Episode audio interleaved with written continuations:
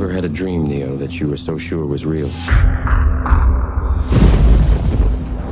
What if you were unable to wake from that dream? How would you know the difference between the dream world and the real world? What is happening to me? The answer is out there, Neo. It's the question that drives us. What is the Matrix?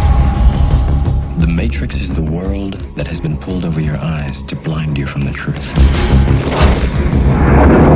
What truth? They're watching you, Neo.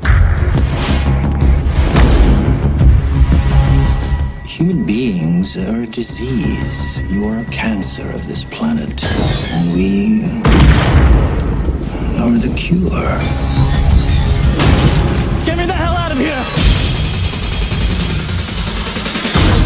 Welcome to the real world.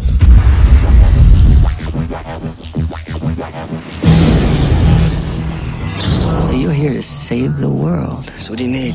Guns. Lots of guns. No one has ever done anything like this. That's why it's going to work. Buckle your seatbelt, Dorothy. Because Kansas is going bye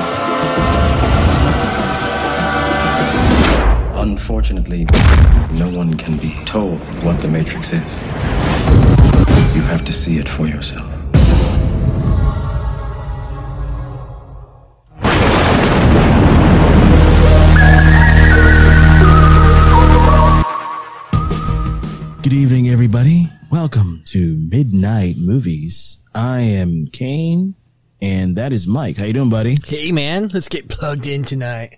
Are we gonna get plugged into the Matrix, man? It's gonna happen. It's gonna find. Out. It's gonna be real white rabbits, green rabbits, yellow rabbits, and our yellow submarines. It's all madness. So as you can tell, this is Matrix month. and we begin with movie number one, and of course, we're gonna do the Matrix. Mike, what do you? Where were you when you saw the Matrix? for the first time? Honestly, I was actually down the street from here. Not our normal, not our normal movie uh, place. uh, I did not. I wasn't on this side of town. I was a little bit closer to our small town of Apopka, and there's a Regal Cinema that I went to see it at with my uh, at the time wife, and now ex-wife. Uh, but yeah, I remember. I that's one of those ones that really stood out because it was. It was a a big step, you know, in like movie making at that point. Yeah, because uh, that's the feeling it had was something we had felt before in the past in movie making, going a little deeper than just the, you know just entertainment. And uh, you felt it like the second the movie was over. Like me, we had that we had a long conversation about like you know, what the Oh. possibilities meant and everything that was just tied in. And again, this is before the internet was. I mean, the internet was around, but it wasn't that big to where we got all the the back rumors and all that stuff. That was one of those nights where we, I think I saw it was a midnight showing. Didn't know what it was, but I heard Keanu was in. I'm like, "Okay, let me check it out. Cause that was, this was the same year, I believe episode one came out. And this movie was kind of like out there, like, yeah, let me check it out. And I think the movie's almost two hours plus. So we got out like, you know, two, two thirty in the morning. And that's when we went to Steak and Shake and actually had a long conversation. Like, what the hell did we just see? And like you just said before, you know, what is it? Was it real? Was it fake? Like, just all those conversations. But yes, this movie brought a lot of conversations, a lot of things moving forward as far as film technology that took it like it started here and that everybody has used. Like, come on, how many times have we seen that Matrix slow mo fighting shot? That has been used by everybody now, and it started here by the Wachowski brothers, or Wachowski siblings now at the moment. But um, this movie was a lot of firsts. Um, yeah, so it's it's the Matrix, and um, why don't we stop talking and stop talking while we're doing the movie, or start talking while we're doing the movie? Because uh, this movie's a very talky talky movie. So, guys, I am at zero zero zero. Mike is at zero zero zero. So I'm gonna say three, two, one, and you press play. So three, two, one, play. And we're in. Not yet. Yeah, the classic green intro that we that we'll get used to going forward. Yeah, we'll be seeing this in a couple weeks, I believe. Which is Matrix Revolutions or Retribution or God damn Resurrection. Resurrection. I keep getting it's just too many R's. Resurrection. So yeah, no, this was not the year of uh episode one. This is uh Sleepy Hollow, Galaxy Quest, Oh, it, it might have been when I saw the trailer possibly. yeah. Uh, yeah, that's probably one of the trailer. That's why I kind of get mixed up. But I mean, when you really look at the year that this came out, there were some like really great movies out. You know, Man on the Man on the Moon. You had um, American Beauty, Notting Hill, Eyes Wide Shut. I mean, some really great Blair Witch Project came out this year as well. Blair Witch. Say what you want now, but back, but then, No, no, no, no, no, no, no, no. Watch. I do not make fun of the Blair Witch Project. That's the movie terrified me when I saw it because it was shot in a weird way. I got motion sickness, and in the theater too. How do you get motion sickness in the theater? all that jerky camera move, movement. That's what it was. It just got it just ah, I went home threw up. Just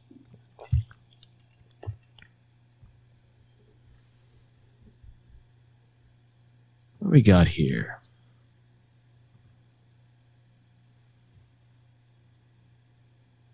Now it is a little bit of an interesting foreshadowing. The uh, Building. yeah, the building that sh- they're in right now will be the building we end the movie in. Mm-hmm.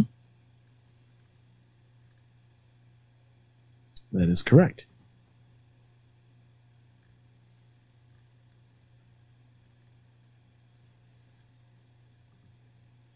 And there is um Carrie Ann Moss. Yeah, they originally tried to get uh, Jada Pinkett Smith for that role. Uh, they didn't they get her later on? They got her in one of the sequels, I think. Yeah, they got her in one of the sequels. Yeah, but they wanted they originally wanted to try to get her in for to play Trinity, but she turned Well, it they want- down. they wanted Will Smith for Neo, right? Was Uh, that one of the- that that was that was offered to him, but he didn't get it. Like, I mean, he was very upfront. He's like, I just didn't get it. I didn't see what the big deal was. Uh, they also tried to get uh, Sandra Bullock as well. That'd have been interesting if they got him and Keanu back together, her and Keanu. Uh, one of the first American performances by Hugo Weaving, I believe, or I could be wrong. No, no, um, no. Lord of the Rings is after, I, I believe. Yeah, he would. Yeah, he'd already done Lord of the Rings, or no, he hadn't done Lord of the Rings yet. Yeah, he's that's uh, Lord of the Rings is two thousand one. There we go. That's that slow mo action shot that everybody freaking uses now. But when you first saw it here, man, it was cool. Like, damn, Still is kind of cool. I don't know what you're talking it about. It is cool. I don't know. I just think it's overdone now. It's kind of the same thing I was talking about with. Uh, we went and saw earlier this summer, earlier the year actually. We went and saw um, Lord of the Rings back in there. They put it back out in the theaters, and you know, rewatching it, I'm like, man, a lot of this, you know, the technology is still amazing. The, the technology hasn't changed that much. Did they add any scenes to that, or No, no, this was just a regular. Yeah, yeah, this wasn't like the director's cut that I went to go see.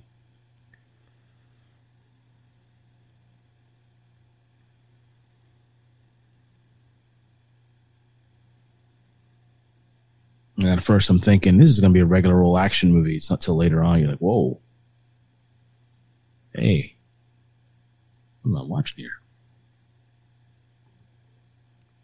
Jumping over buildings. They're freaking superheroes.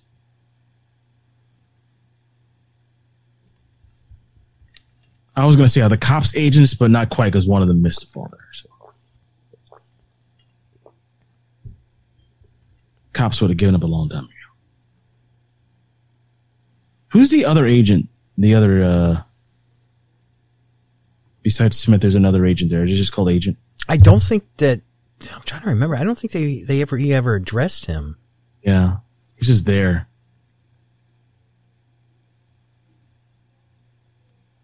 Agent Brown. That's his name. There's like Agent Brown and Agent Jones. They're like the evil men in black.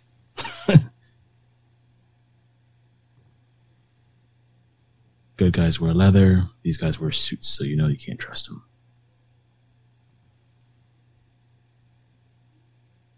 Yeah, I think it was Agent Jones. He went off to play um, uh, Walt in um, in Longmire. Oh, was he the sheriff? Uh, just as uh, he's known for playing the lead role of Walt Longmire. Yeah, that's the Longmire. sheriff. So yeah, That's another another sci-fi connection because I think Katee Sackhoff was in that show. Was she was the deputy? yeah. The other agent, Agent Brown. Yeah, Paul Goddard or Goddard. I doesn't I looked around. He uh, he was a. I think he, he was uh, he played Stark in um, Farscape. Man, Farscape. That was one of the first uh, sci-fi channel's uh, original series. Was Farscape? I think it was the very first one. No, it's been around a while. Like 1999, Farscape came out. What year did Sci-Fi Channel premiere? Oof. That was But then again, there's there's two specifications 92. of sci-fi channels because there was when it was called Sci with this with the C and they changed it to the Y. it's still the same channel. All they did is try. I to be, know, but they They just it. tried to be cool. No, it was no. but- the little acronym. It was like, hey, it's a sci-fi channel still. And they embraced their garbage movies, man. Yeah, no, they changed that. They they changed uh, the the Psy. Um, trying to think when when that was, but yeah, no, it's no. They've been around before a while before that. I should I even think um. I think Stargate had already been on. I don't. Oh, wait, because Stargate was in syndication, and then I think it went right to Sci-Fi. Sci-Fi sort of saved it, and then they kind of morphed it into all these crazy spin-offs, which you would know about. So you're since you're a Stargate sweaty, you know. It was like sci- there was like Stargate, Stargate Atlantis, Stargate in space, Stargate. You know, oh, No, no, was just three. There was just three of them. That's still a lot. And I remember I and I'm not even what? counting the bad the bad animated one that they had out. Stargate. I did Infinity. watch. I didn't see. I didn't even know they had an animated movie. It was it was set like two decades or two generations in the future. It must have been bad. Yeah, it wasn't it wasn't that good.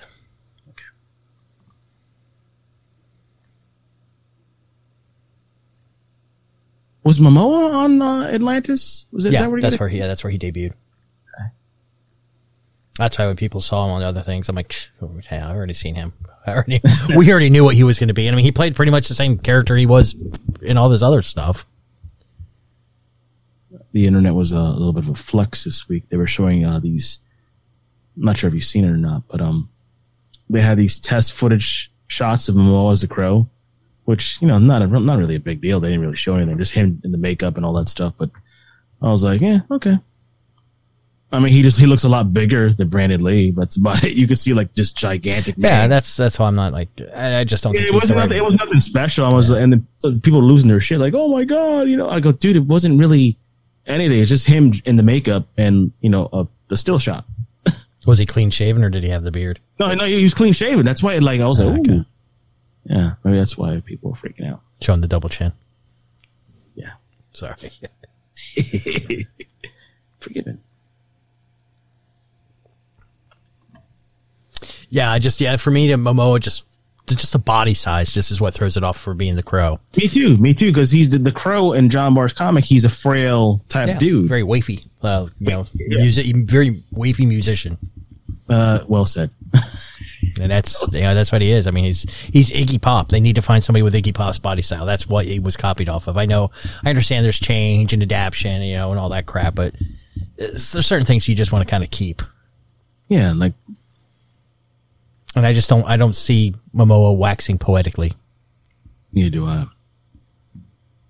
Yeah, people shit on that. I'm not sure. Have you ever seen the Crow series? Yeah, Stairway yeah, you and I've talked about that. Yeah, I actually like that series. I don't know if people crapped on it. Because there was a crow. Um, what was it? There was, there was other other animals. so I Oh, think that's when it got weird. Oh, the, yeah, the snake and the. Okay, you're right. Yeah, take that back.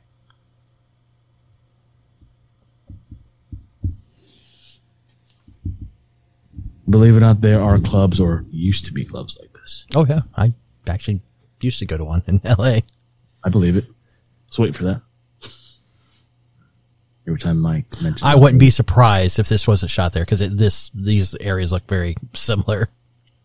There's a it was a club called uh, Club Nowhere and every night it had a different theme. You, you know, you might, you know, there was actually a club down here that the whole club wasn't like this, but they had a setup. It was it was a place called the Dungeon. It was called Independent Bar, which is now Barbarella's, and they had a section called the, the Dungeon, which actually very didn't have dancing people like that and leather strap-ons on, but they played that type of industrial music, and people were dressed to the whim, and you know, yeah, good stuff.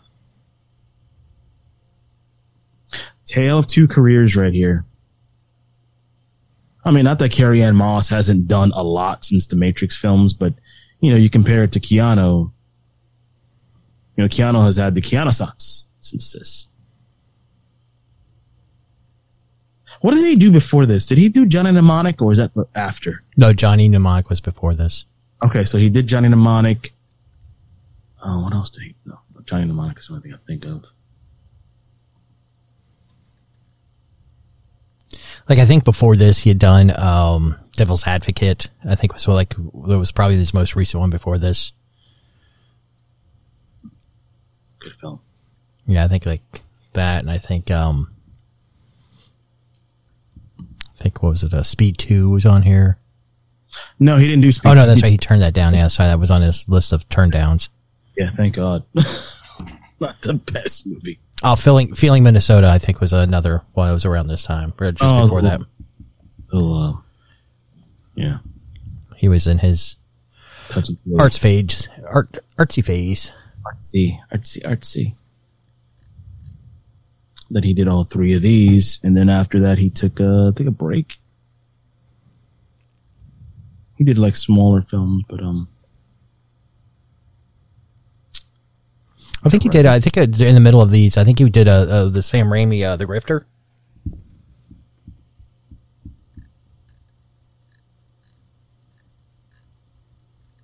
computer programmer. I love the fact in the new trailer that it shows him with the um the beard and long hair.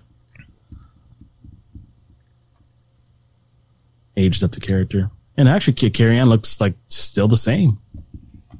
A couple wrinkles here and there, but hey, she still looks good.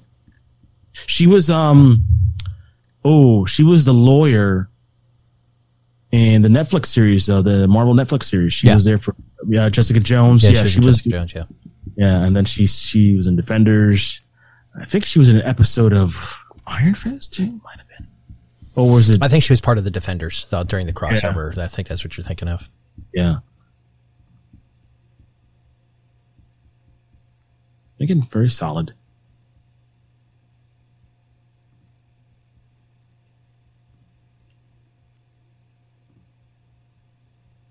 I wonder if this new Matrix is going to be the beginning of something or just a one and done. They'll probably leave it open. Just, I mean, basically, kind of how this one was. You know, when you finally you know see the ending of this one, it was kind of left open. Like they could have ended it with the first one, Could have. and some say they should have ended it with the first one. Um, I'm not one of those people. I actually there's. I don't think the sequels are as off. They, they are bad, but they're not as bad as people think they are. The third one is a mess, but the second one is not bad. Third one, I don't know what the hell was going on. And uh, we'll be we gotta flip a coin of which one we're gonna watch and review. So that's gonna be fun.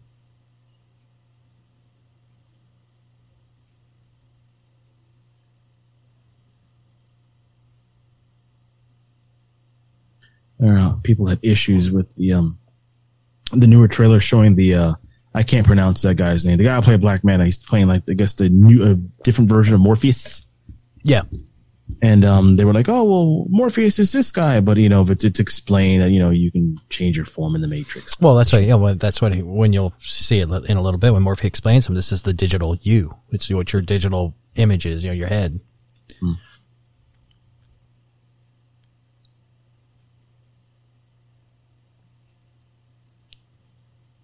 Hugo Weaving. I think probably one of the biggest movies he done. There's two big movies he did before this. Like you would, everybody would recognize. He did Babe, Pig in the Cities. He was one of the animal voices. Um, but he was also in uh, Priscilla Queen of the Desert. Really? Yeah, he was uh, you know he was in one of the one of the actors in that one. So I mean, he had two somewhat big movies, but this was like his big, like you said, you know, it was like his American. Yeah, because I don't remember him anything else before this. That's what I was trying to think.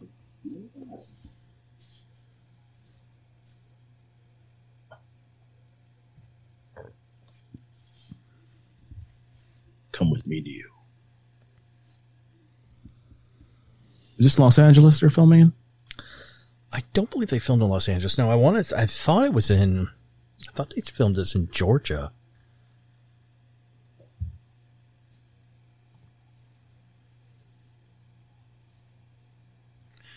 Let's see. They said some of it was filmed in Sydney.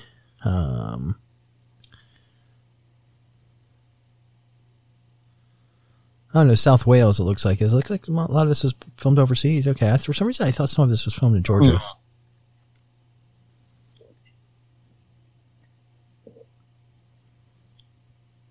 Probably, uh, probably for tax reasons. They did a lot of that over there. Yeah. Expensive filming in the big cities. Especially LA. No, actually, well. Oh, okay, any of the big cities. A Nokia cell phone. Just noticed. Oh, I had one of those. Nokia came out with a Matrix esque phone a couple years ago. Did they? Yeah. I'll look that up.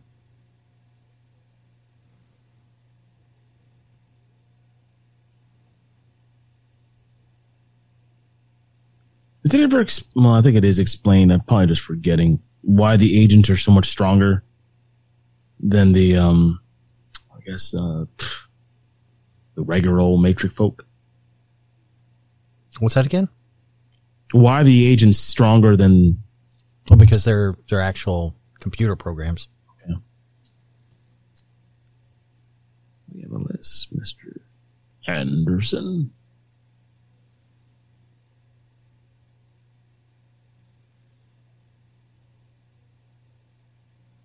I looked in the IMDb. I don't think Hugo's coming back for the sequels neither. Uh, no, I don't think so. Now, I think he said uh, no. Like you said. So the, the, at the beginning, when you saw Trinity doing you know, running across the uh, the top of the buildings, that was actually uh, leftover product from a production of a movie that is talked to be very eerily similar to this. Uh, an earlier movie, a 1998 movie, came out a year before this. Dark City. Oh, The rooftops yeah. that the rooftops that she was running on were were left over from the production of Dark City. So that might be another you know vibe of to why you know reason why it has that same vibe of uh you know looking like Dark City.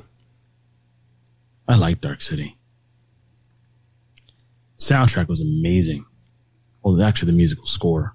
It wasn't really a soundtrack. Had those weird, freaking Uncle Fester looking guys. What they call the Watchers or something.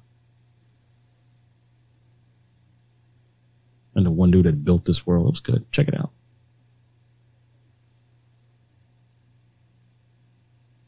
Clean cut Keanu.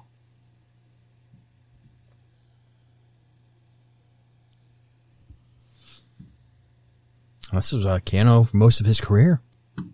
Yeah, clean cut. Now he's all long haired, beard. Well, that's just the style nowadays. I mean, long haired and beard just everywhere, dude. Everybody's got a long, a long hair ponytail or a the uh the samurai bob thing, whatever you want to call that, and then a beard.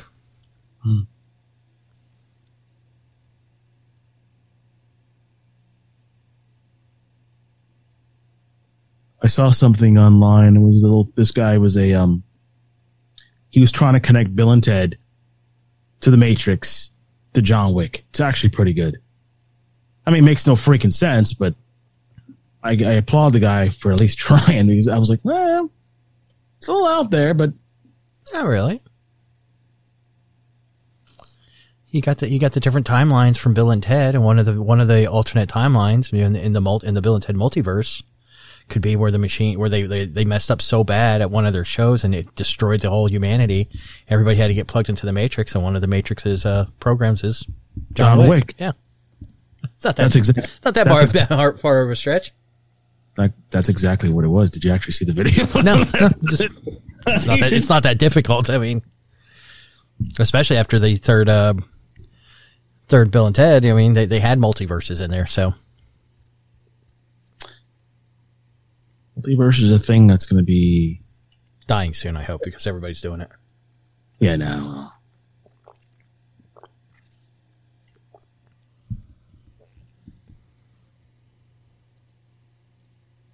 That's freaky.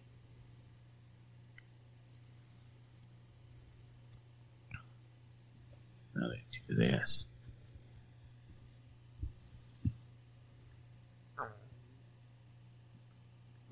This is gonna hurt a little bit.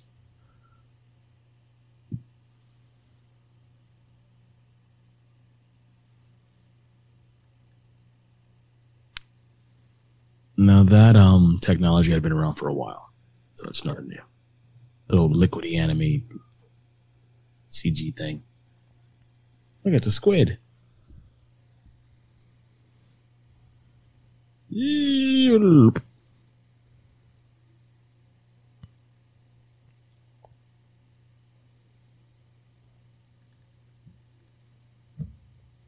It's real, dude.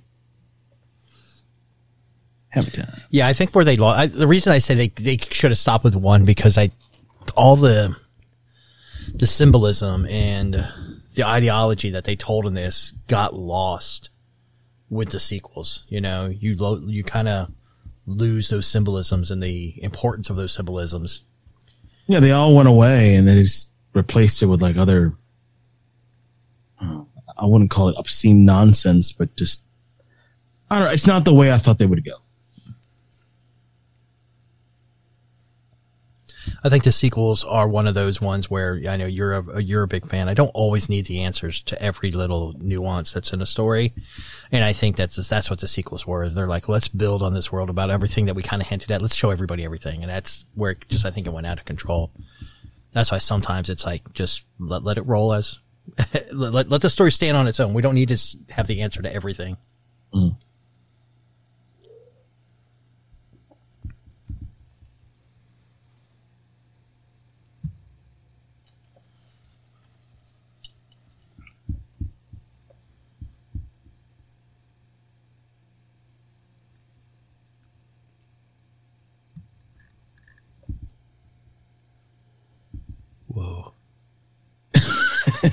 Sorry, Just waiting for it. it's coming. I know. You're, you're gonna have a whoa, whoa eventually.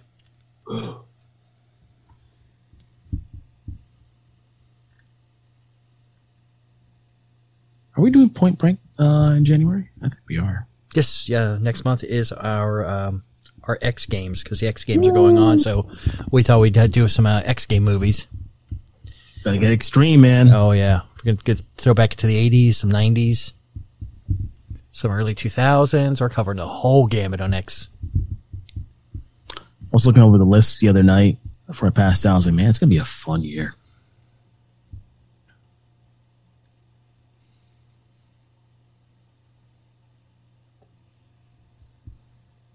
What do you mean? I am Bill S. Esquire.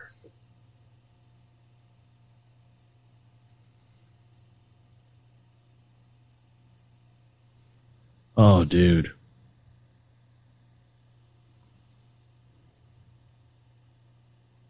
That's a freaky looking shit there. Oh, yeah, you plug it in the car.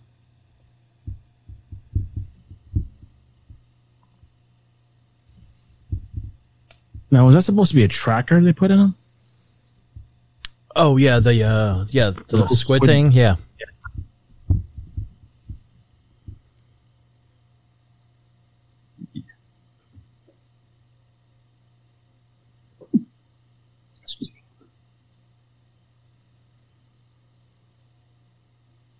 Ooh.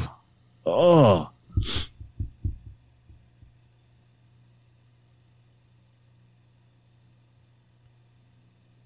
Throw that shit away.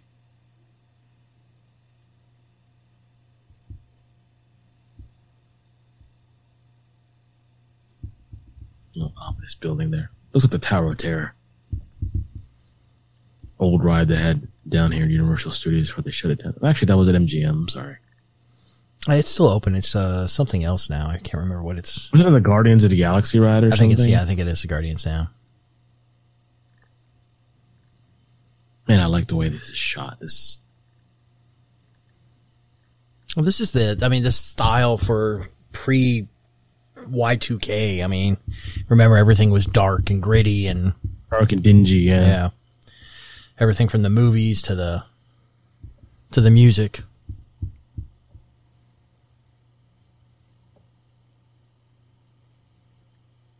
Took what was it? Took the X Men 15 years to get their original costumes. nice to meet you.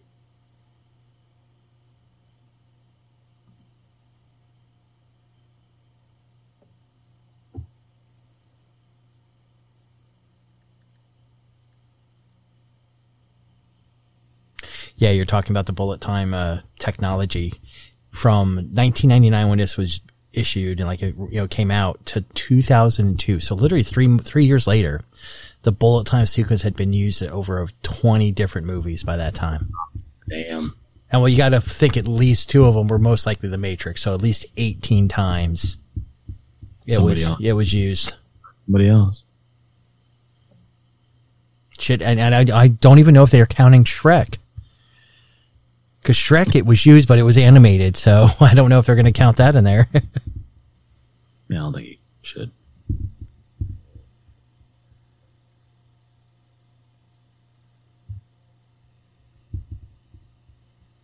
it's funny when um, Laurence watched the movie for the first time, he actually was scared of himself. He's like, Morpheus scares the shit out of me. Presence, man. I always wonder how he got those sunglasses on. Yeah, that was always one. It's like, how do they keep that there? Huh, Just, it's glue. I mean, it's pretty cool, but yeah. Yeah, he actually, uh, Laurence also equated Morpheus as being Obi Wan Kenobi and Darth Vader in one body. Yeah. Or Obi Wan. And Vader, I guess, too. Hey, anybody rocks a black trench coat like that has to have some Vader influence. A little bit. Just a little bit.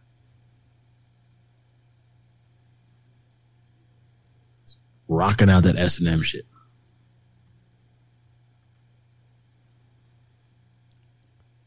Yeah, the late '90s. A lot of cows died for fashion. Wasn't that the name of a band? What cows dying? No, Cows for Passion. I No was a- fashion. I said fashion. oh, they said Cows for. I think Cows for Passion. That's a. Hey guys, we're Cows for Passion. What? Can't be any worse So- than porno for pyros. I mean, actually like. Yeah, I didn't say anything about the band. I'm just saying the title.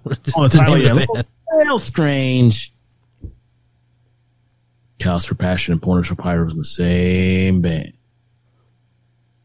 Same card kicks. There was somebody offered this role or was considered for the role, but it, uh, obviously it, didn't, it fell through. But Gary Oldman as Morpheus, I think he probably he would have done an amazing job. I think he would have kicked ass. The other person was Samuel L. Jackson, but I just I can't Ah, say. too over the top. Mu- No. Yeah, take this pill, motherfucker. You better take it right now.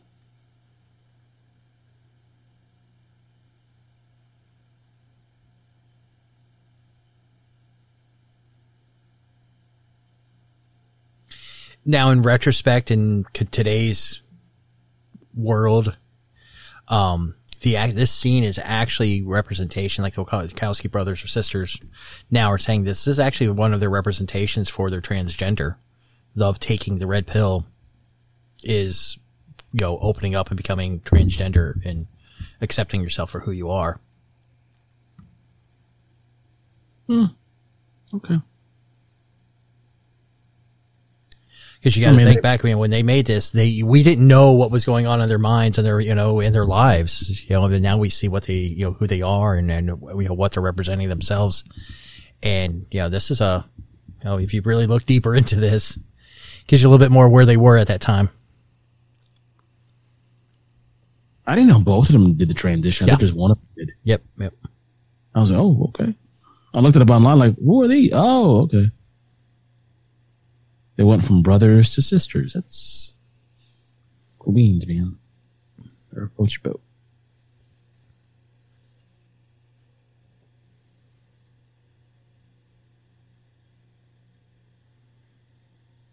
Yeah, this is all late nineties. Grit your teeth, everything in dark rooms low lit light, lightning in the background. That's how comics was for the longest time. I blame The Dark Knight Returns on that. Everything had to be dark.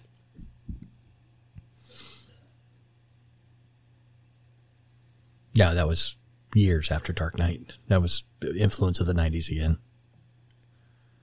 You got to remember that about this time, and actually a few years before this, is that's when uh, Danzig had his um, his own comic book line, Verotik. If you remember that line, Mm. and uh, they had you know that was you know talk about some dark shit. Have you ever seen that video of Danzig? And um, man, I think it's, it's going on five. I think you might have seen it. He was backstage at some concert, and they say, I mean, I don't know Danzig personally. Maybe you met him around the town, not sure, but they say it's a very big ego. Oh yeah, when, when he got his ass kicked. Yeah, you saw that one. The one, the big Oh, guy yeah, just yeah, that's, a, knocked that's, old- that's an old old one. Yeah, that's Like he was, he was starting to find this guy was like ten times his size. He was a younger dude, just not like a big muscular, just a big man. no, he was just a big no, he was a big dude. Yeah, that's all you can say. Yeah, he just knocked him out with one punch. knocked him out. And somebody put music to that video. Hysterical.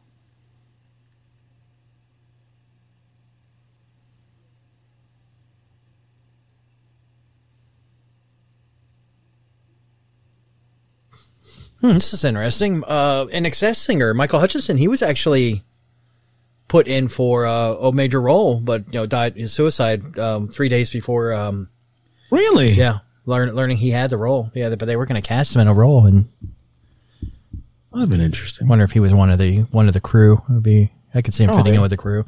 I could see him just playing that one part we just saw. The guy with the uh, ponytail over there.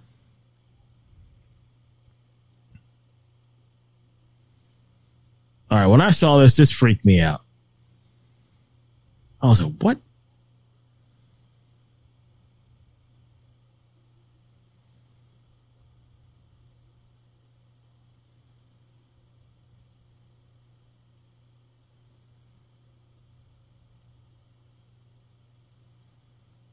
Look at that.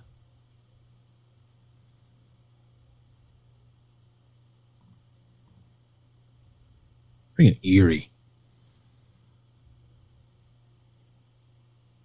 Has like an alien vibe to it a little bit. Like the first alien when they go to the planet. Honestly, I see alien uh, aliens when they're in there in the in the uh, in the two uh, two processing towers have lightning, have electricity flashing up um, up on them. Can see that also.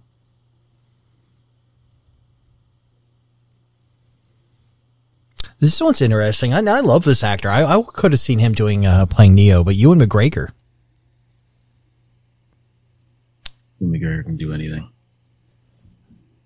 I mean, he was in the middle of filming Phantom Menace when they were doing talking about bringing this out. So, so I mean, he made a good choice. Yep, he'll be um, actually uh, both Keanu and um, Ewan will be coming back for their, these those same two roles um, in a matter of uh, months, I, I believe, because Keanu comes back in a couple weeks and Ewan, I think, couple months. They haven't set a release date for Obi Wan yet, but they're done filming. I can imagine maybe March, April.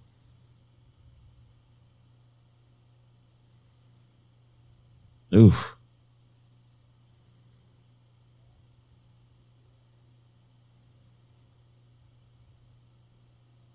again, if you guys have ever watched the Animatrix, they explain how all this happened.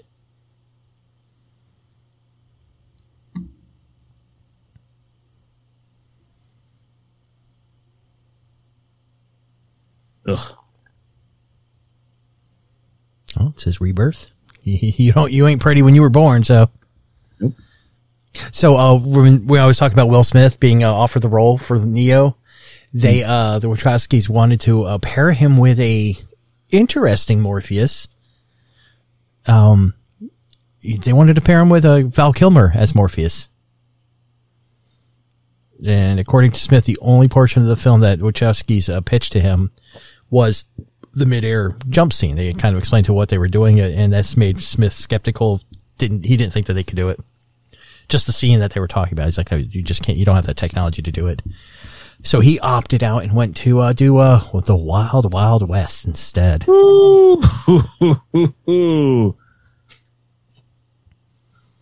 Winning him his first two Razzies. Wow, Wow West. And Wow, Wow West. That was a fun movie. That was, yeah, exactly. It was just fun. You know, what? I didn't realize the, the guy who played the uh, main bad guy in that movie was Kenneth Branagh. Oh, really? Yeah. I was like, Kenneth Branagh did this movie? Shit.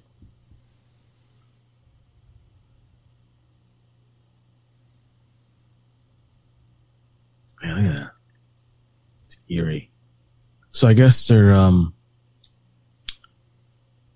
trying to take all the uh circuitry out of him, I believe. Well, that's part of it, but also he, you got to realize he's been living in that goop for what, 30 years, maybe 32, however old he is. His muscles have gone atrophy. You've never used, he's never used his muscles. So that's what they were doing that the, uh, when they were giving him, uh, acupuncture, they were basically trying to fight off the atrophy because he couldn't move. Trying and restart those muscles Yeah. again. Well, you got to realize this this is the first time his body's ever moved, ever. You know, I mean, just imagine waking up 32 year, years later, never moved a muscle in your life. You know how to do it. You know the motions by your mind, but your physical body has never done it. We're done it. Welcome to the real world.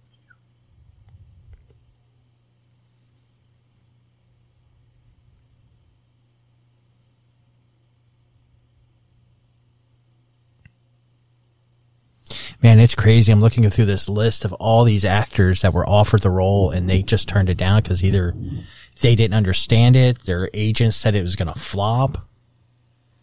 I mean, so many, so many great actors.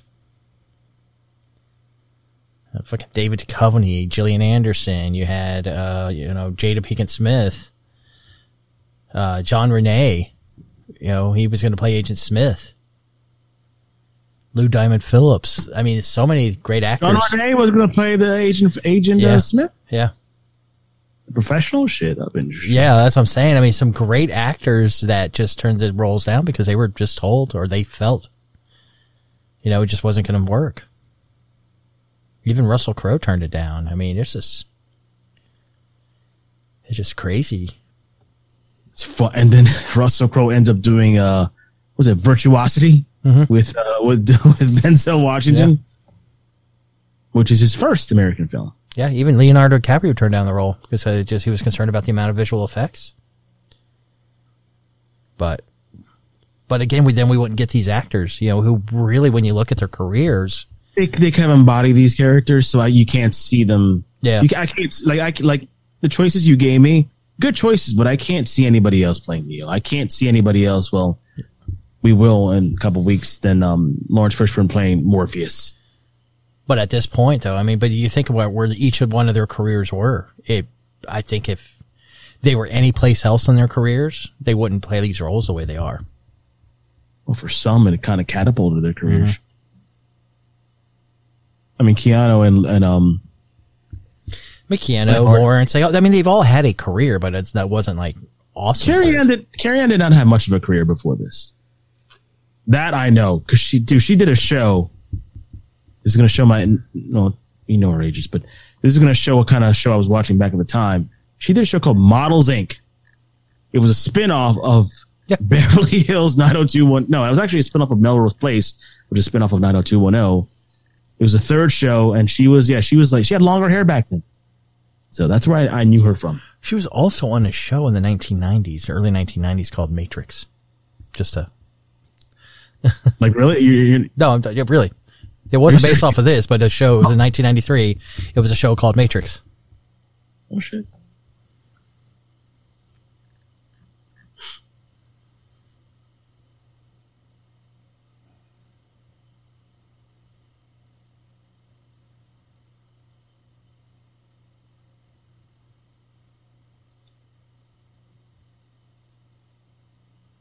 Everything is broken down.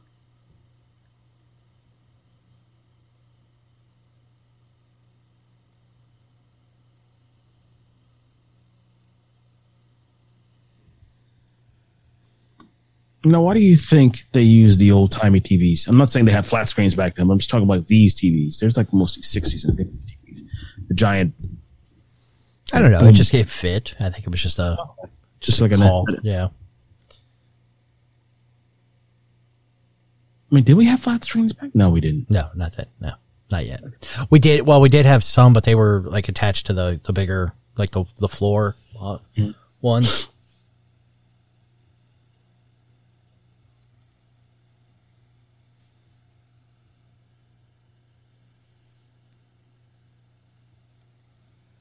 Yeah, well, you really want to feel old about what Carrie-Anne Moss was doing just before this. You remember Viper? She did she do Viper? She was, yeah, she was Stacy Taylor in Viper. Yeah. Oh my god, yeah. I remember Viper was just like the ripoff of Knight Rider. They Yeah. did that was during when the Dodge Viper came out. They was like, Oh, it's a great cool car. And I was like, That is a cool car. And they made this Knight Rider S series where the car like just changed color or its skin, and that was it. Didn't didn't talk, didn't do anything else, but it just changed its skin. I was like, this show sucks. And then they rebooted Knight Rider like many moons after that. And the new Knight Rider car, first off, wasn't a Pontiac Trans Am, it was a Mustang. Boo. And then they made it a Transformer. No, actually, no, they didn't make a trans. They, they made it a, uh, a Transformer that changed to different cars. No, the ultimate sin was when they um, it was an episode called uh, Knight to King's Pawn or something like that, and they had showed up the first se- uh, season. I'm like, oh, okay, cool. And car was a Transformer. I was like, this show sucks. That's when I knew it was over. And Peter Cullen came back to voice Car, which was, uh, you know, it all ties together, as we say, Mike. It all ties together. So that Matrix series, uh, it was the series, uh, it has Stephen Matrix, a hitman who is killed during a job, sent to a version of purgatory called the City in Between. There he is given a choice to be sent to hell for all of his murders he's committed or return to Earth and help people. That was the concept. It was a Canadian show. This actually sounds like an interesting one. It sounds like a, It sounds a like light- the show. lighter, lighter uh, spawn. It sounds like the show Brimstone, which it came out on Fox. That's like the exact premise. So maybe that's where Brimstone got the idea. Yeah, that's where probably Brimstone got the idea. Because That, that literally, American TV is known for borrowing uh, from other Hey, dude, places. that is like b- b- beat for beat Brimstone. Like it? Brimstone oh. ripped that off. Yeah, because remember I told you about Brimstone that basically was like this cop.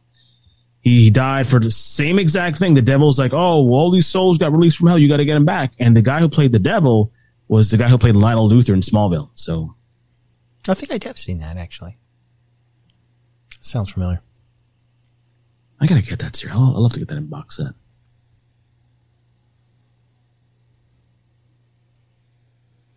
Sorry, guys, we're just geeking out. Have you seen the show? We got 97 episodes. Nothing's really changed. Sorry. Ooh, Christopher Molino was uh, up for the role of Agent Smith. That would have been I'm- yeah.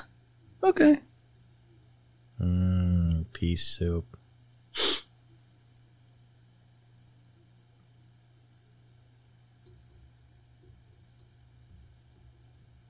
Now in the sequels, we get more of a um, spoilers, guys. It's been out for almost 20 years.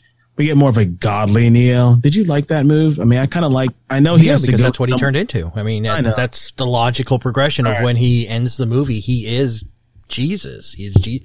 It, it's all about based off of about the religious symbolisms they have to the whole thing. He becomes Jesus, and he, you know, yeah. So yeah, that makes sense. Okay. Yeah, did you want him to go backwards? Like No, no. or- I, I had an idea that I thought that he would be like a liberator, like he would like release everybody from the pods, and they would become just almost like him, and they would continue like the cycle of releasing people and releasing people. it is, He- but he had that power though. Yeah. I mean, I have no issue with it. I'm just saying. It was in those scenes that I realized in the in you know the next couple movies we're going to be doing.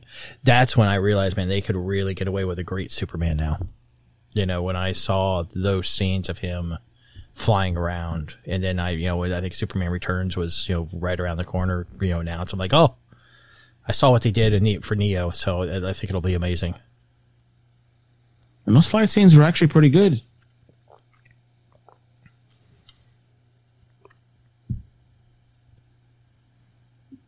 Then we got Man of Steel, which is, you know, the only Superman movie that I own. I took my daughter to see that movie, and she loved it. Right then and there, I knew I was like, you know what? I have to disown you for what you, she's told me. You know what she told me? After the movie, I'm like, you know, well, yeah, it's a pretty good movie, but you know, you're still Batman, right? She's like, no more Batman, Dad. Man of Steel. I'm like, oh no. And I and I went to her. Um, I dropped her off a couple weeks ago at her house. I'm looking over. I'm, I'm on her. I'm just going to her room, see what's going on. She has her clothes in her bed. She did laundry, and I see that an S shirt. I'm like, oh boy, you've been converted. Oh, it's like with my son. He was a Spider-Man fan, like so much. It had one and nothing to do with DC. It's like you're not my son. it's all Spider-Man. Damn, Tobey. Did you say that? You're not my son. I said that to my wife though. Don't think he's mine. Get that blood tested. Uh, this guy's been around. What he's done, I mean, I think more supporting stuff. I haven't seen him doing any starring roles. If he did, it was probably like straight to DVD. No offense to the actor, but Uh, it's, uh, Tank. No, this is Dozer. This is, uh, Marcus Chong.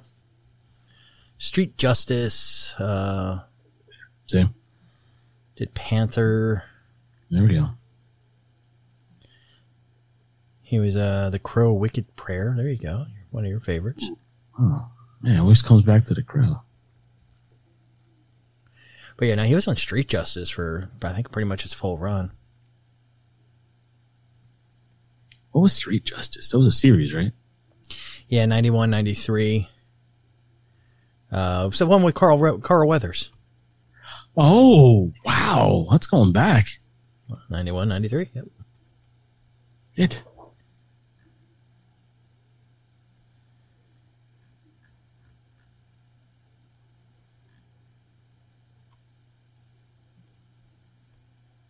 I did like this though. I just learned kung fu.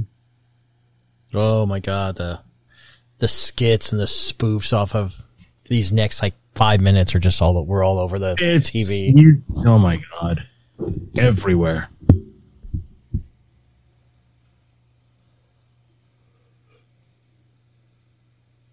I got you, man.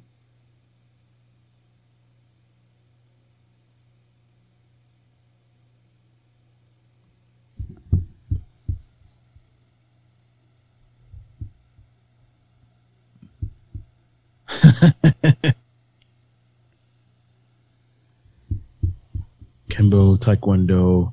Dr- what is it? What did you see that? Drunken boxing? Yeah. Is that a real thing? Yeah. Drunken boxing. Okay. Never seen Drunken um, Master? Jackie Chan? That movie's so ridiculous. Well, that's it's that's kind of the style that he's fighting in. That is that it's like very like arms kind of flailing a little bit, but you have control, more control over it than it looks. So yeah, that it is unfortunately style.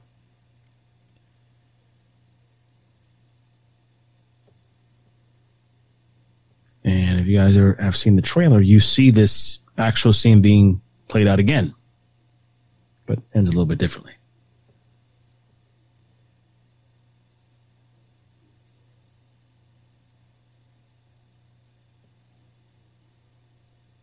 Man, I'll, I'll tell you what, I'm a sucker for training montages like this.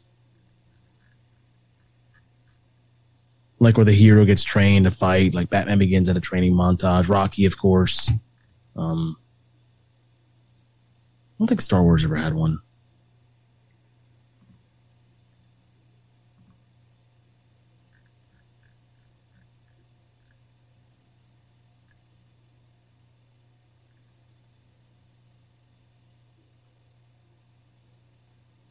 Oof.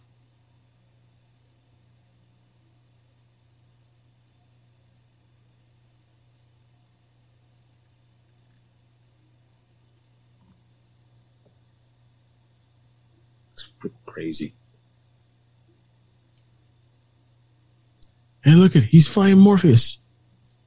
Place your bets. I go Morpheus.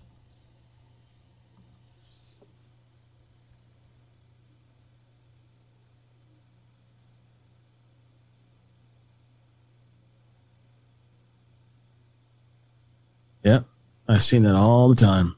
Well, now.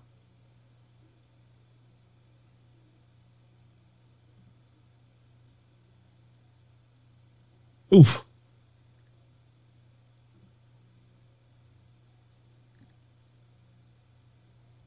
What do we got here, Gav?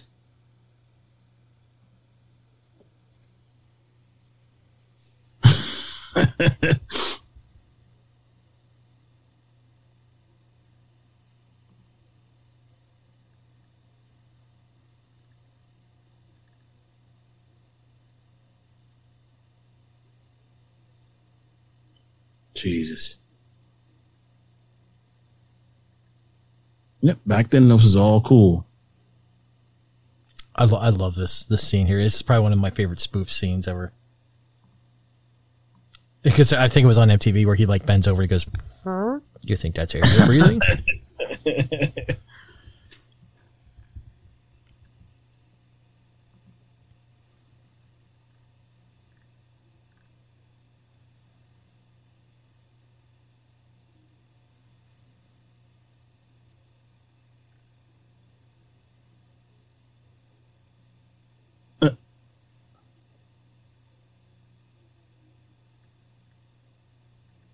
Let's fight him.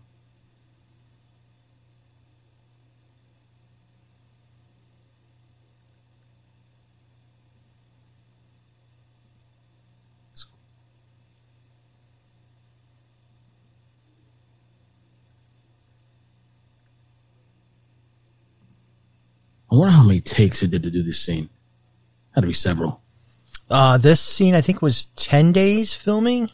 Yeah, it had to be.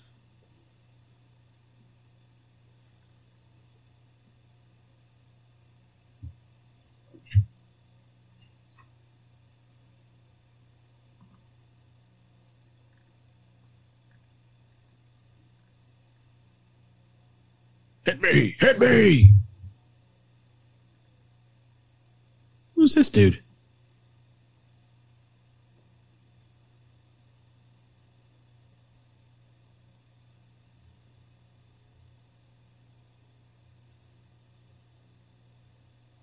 Should have hit him. Told you to hit him. Come on, Neo.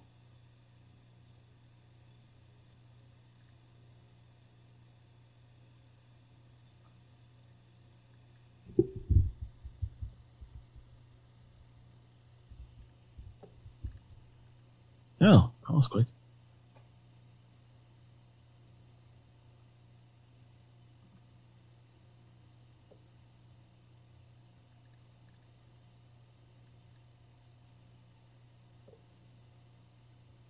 Again, it's been used a lot, but still.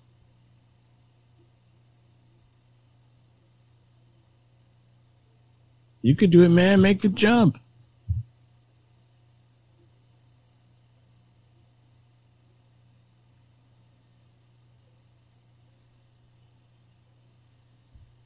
Who is this guy?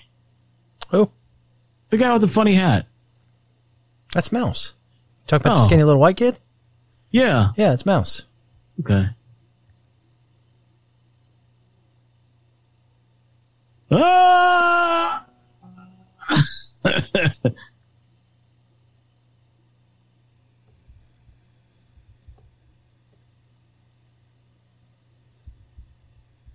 Oops.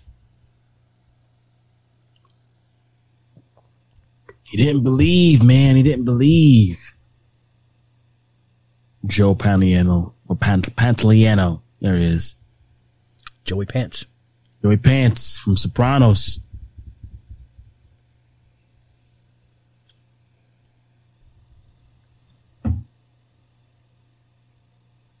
Big traitor that he was. I mean, I haven't seen the whole series, but I heard things happen.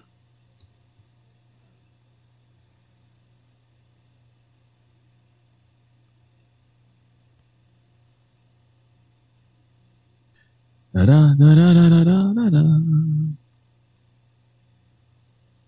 Da, da, da.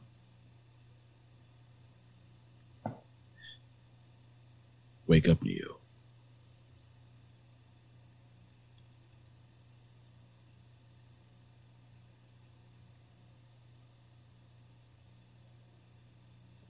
So there is a little um, controversy surrounding the Matrix. There was a a lady uh, just a little bit before it came out or after it came out, a uh, Sophia Stewart who claimed that this uh, was a ripoff of one of her stories that she had presented to the movie studios. Not only this movie, but Terminator.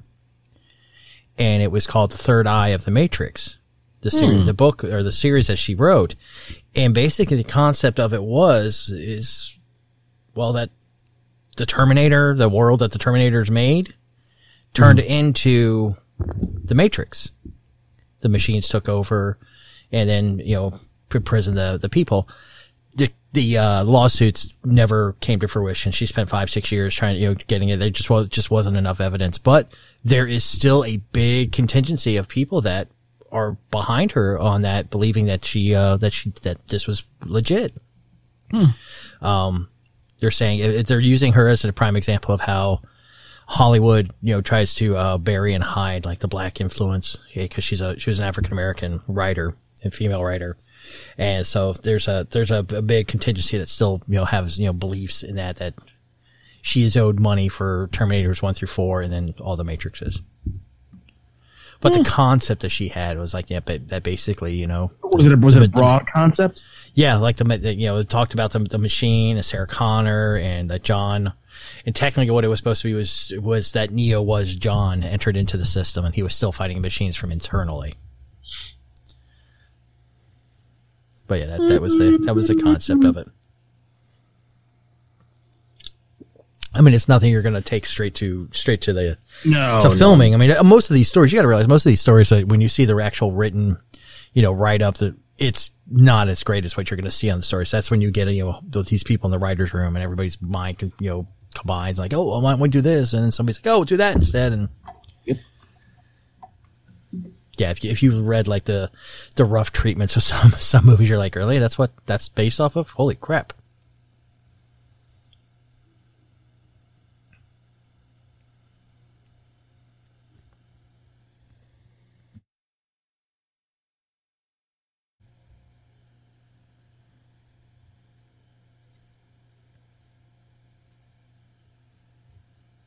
Yeah, that lawsuit wasn't going to go nowhere. Oh, they tried. They they she she I'm sure they she, actually got um an injunction for a bit to where they approved the lawsuit to go forward. Like she went through the, like she went through all of the steps and like even the judge was like, okay, yeah, we're going to continue with this. There's you know some legit you know legitimacy to it, but one of the big things was like the copywriting for the Wachowski brothers was you know one was 18 at the time and the other one was just a freshman at college. So they're like, yeah, okay, she couldn't have contacted them that way.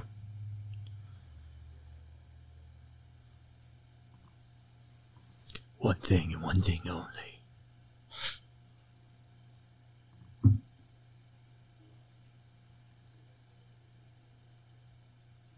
Did we pass the part where they mentioned the Osiris already? I think we did. No, that's in the second movie. Oh, that's right. that's we we right. are not told really. We, we hear of Zion, but we're not told of any other hovercrafts that are out there that are running around, or that that there are other people, you know, trying to free folks. So yeah, that's not until the second one at the beginning when we see all the captains meet up. You're like, oh, okay, this is you know, there's a bigger world now that we're being introduced.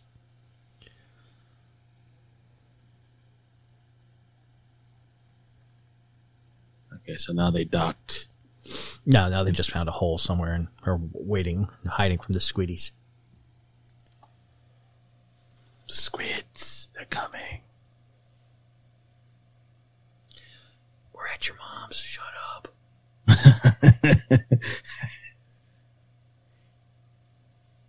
here.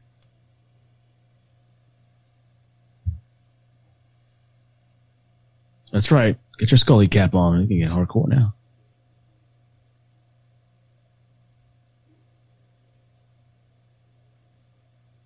Got to cover up that bald head. You don't want nothing shining off of it.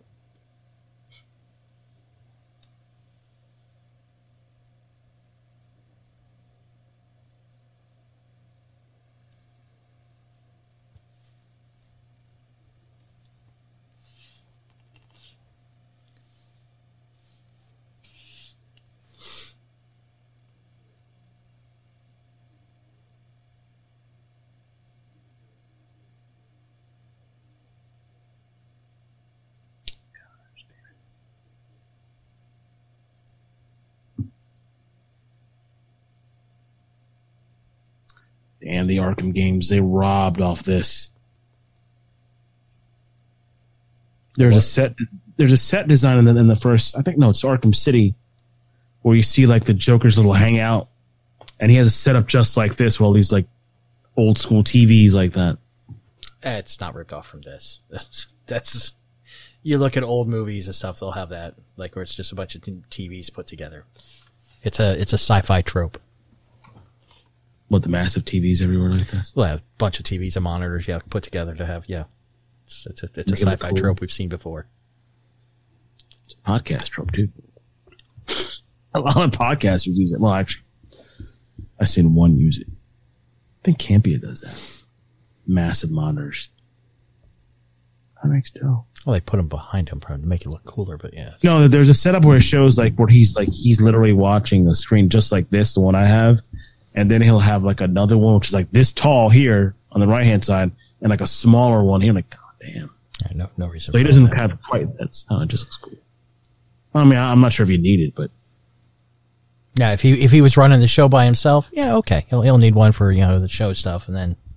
But I'm pretty sure he's not running the show by himself. not now. He's got uh, he's got people now. Yeah, and he's had people for a long time. Campy has had money for a long time. You think he makes money? Yeah, Okay. he stopped doing all of his AMC stuff, so yeah, it's, it's he's making money off of that.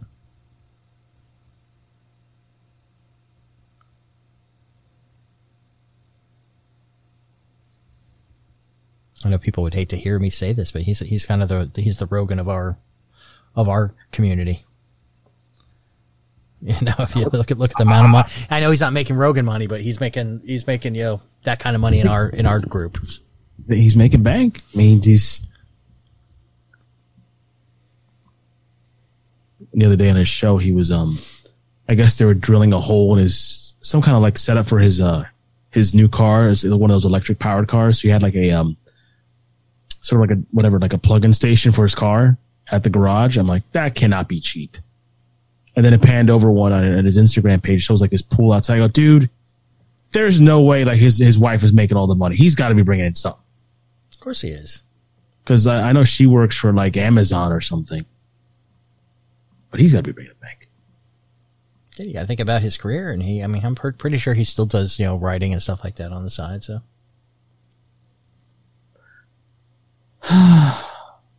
Nice.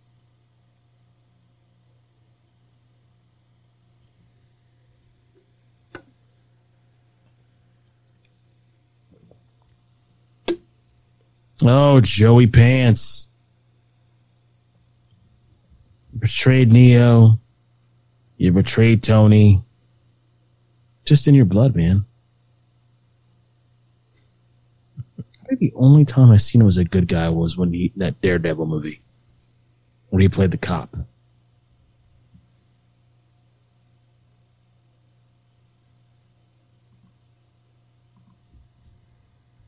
And whenever I get back on Facebook, I know somebody's gonna say, Well, how come you guys haven't done Daredevil?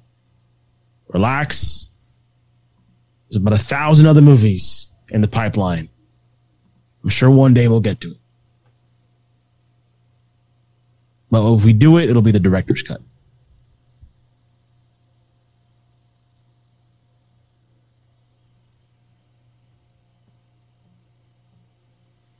yeah, he was a good guy in La Bamba. He was his manager. Was he in a bomba? Yeah, he was. He was. Uh, he was. Uh, he was his manager. See, I didn't. And it's funny because the other day on Facebook they had like a La Bamba reunion with all the original cast members. It's funny you say that. Wow. Everybody's got the Scullies on, eating the slop drop. I know how that is. I mean, and he and he was one of the nicer nicer of the Fratellis. So Goonies. That's right. Was he the one with the hairpiece? Yeah.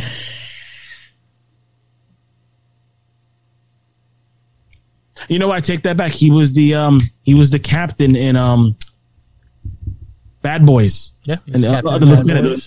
yeah, he was. He was in. U.S. Marshals. He was uh That's right. He was. Yeah. You know, I take. You know, I I, I retract. he's, that. had some. Now he is. Yeah, I'll, I'll give you. He is mostly known for douchebags. Mean, definitely. I think this. I think this movie triggered it for him. to become a douchebag, Yeah, and after that, he he became Joey Pants. yeah. Now, uh, the uh, the the t- t- tasty wheats that they're eating. You know what that was translated to in German? Mm, what? Sex toasties. Sex toasties. Lots of sex toasties. See, I could see Michael Hutchence being that dude over there. Not yeah, I'm saying. Yeah, I could definitely see him as part of one of the the, the crowd. yeah. He busts out Suicide Blonde in the middle. Suicide Blonde. Come on, man! I had to do it. I It's know, I right there. yeah. Right there.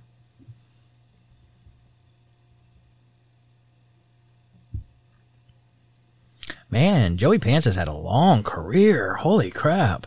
Uh, I'll, I'll make a guess. His age. Um, I'm gonna guess Joe Pantoliano is 69. Close, very close. Seventies. He's 70. Yeah. But like, yeah, he started when like he started in 1974. He was he, he was in Mash. Really want to? He was in he was in Risky Business. Oh, he was the, one of the, the pimps for the girls. That's Guido, right. yeah, he was Guido, and I'm surprised, you don't don't remember this one. He was he was uh, Doc Robbins in Eddie and the Cruisers.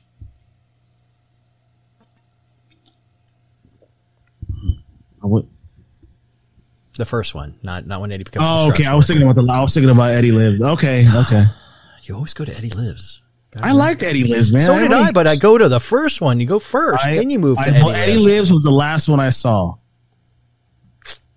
Now you're gonna make me watch the first one, which I haven't seen in forever again. because that's the better one.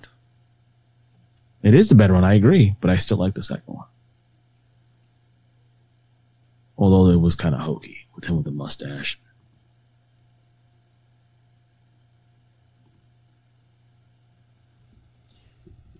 Look, Keanu. I guess Keanu hasn't earned his sun. He hasn't earned his sunshades yet. No, he he's got to be in it for a while. Yeah.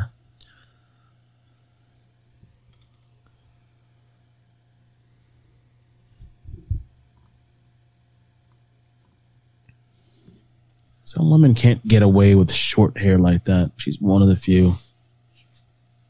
I'm sure there's still a ton more, but to me,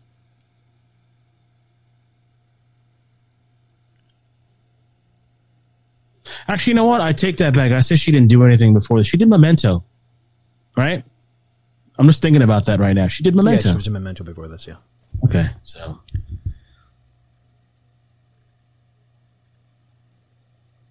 man, why does the Oracle live there? Where would the Oracle live? I don't know. High-rise condo. Why? She's she's not about being down with the Matrix. She's she's down with the people. So she's gonna live in the streets with the people. She's the Oracle of the people.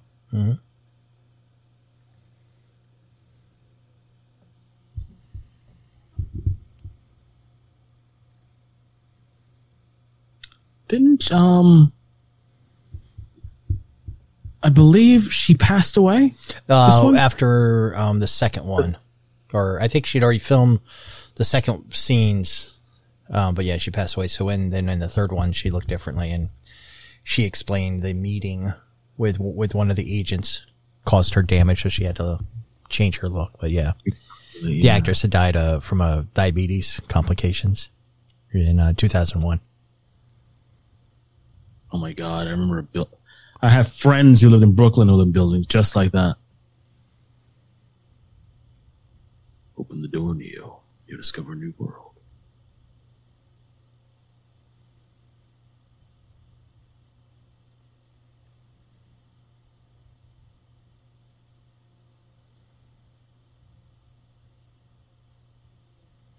She's been around for a long time. She actually uh, debuted, I think it was uh, Bill Cosby show back in the 60s. She was on I Spy. Um, she was on the Mod Squad.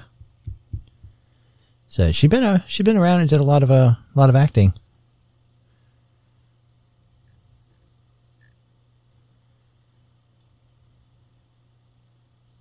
Oh my god! You know what movie they had in the, in the background? Look at that movie, dude. That is Night of the Lepus. Holy shit! I never. the movie about killer rabbits.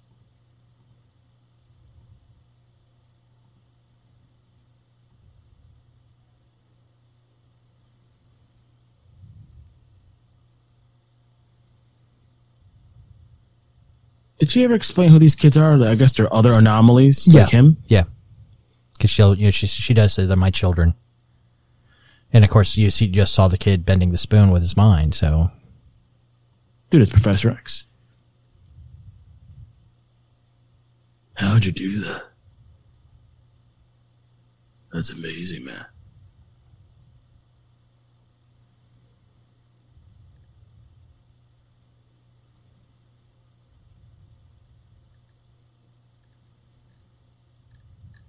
This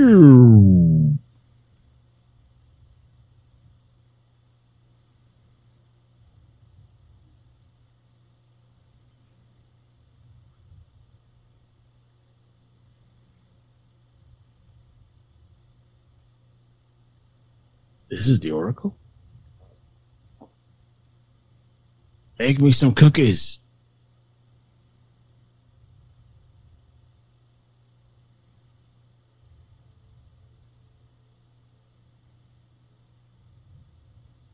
My grandmother had the same exact setup in her apartment when she lived in Brooklyn. Shit.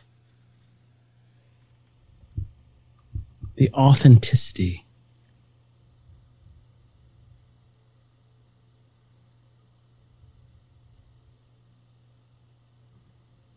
Well, that's where we get all the Yoda sh- shit now. Like, I knew you were to do that because I saw it coming. Because it's happened before. Okay. no, not that it's happened before. She just she's the Oracle. She knows what's going to happen. She's a. I remember, dude. Th- these aren't people. These are computer programs. That's why everybody like when there are people are watching you. You have to think of these now. After, I mean, you know what the history is of this. You have to think the, of these people as computer programs. And I love the comment is what's really going to bite you later is would you have done it if I didn't say anything?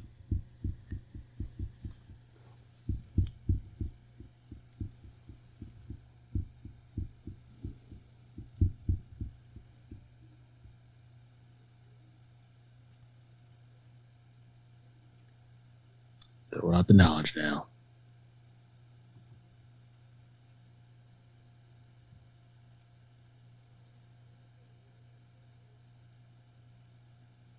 What does it say? Oh, the sign up top. Yeah. I just caught a quick glance. I didn't see the whole thing. Well, it's in it's it's Latin, Oh. so you wouldn't have been able to read it.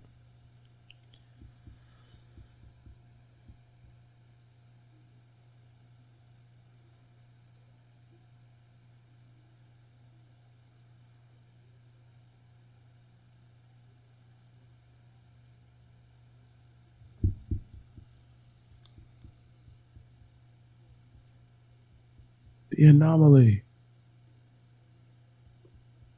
Let me see your hands, baby.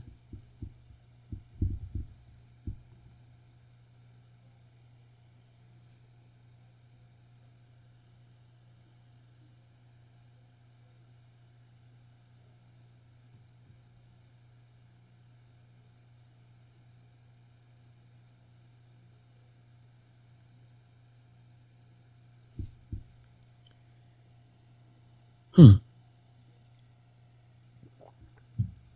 Could you imagine? City phone. I love those phone books.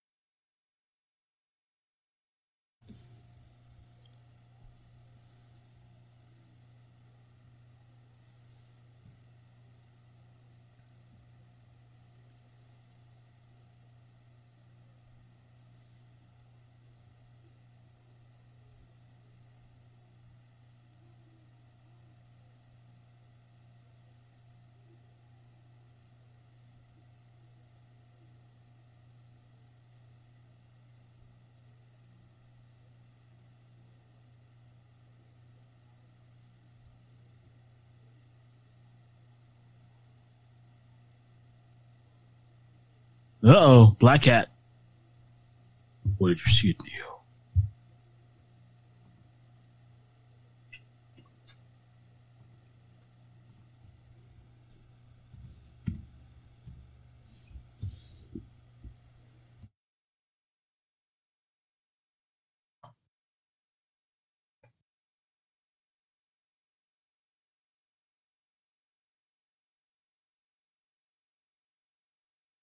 Mm-mm.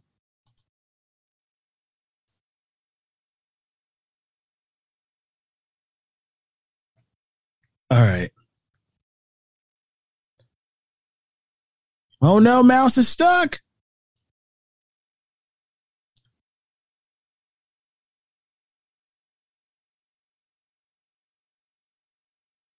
I at least they got weaponry. But they mow him down pretty fast.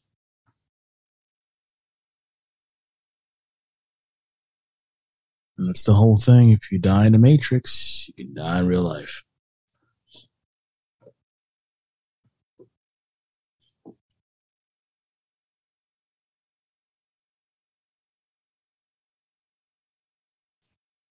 Now, no way out.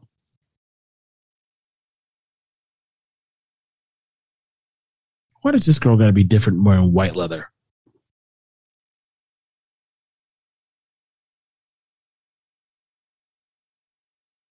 Probably an aesthetic choice.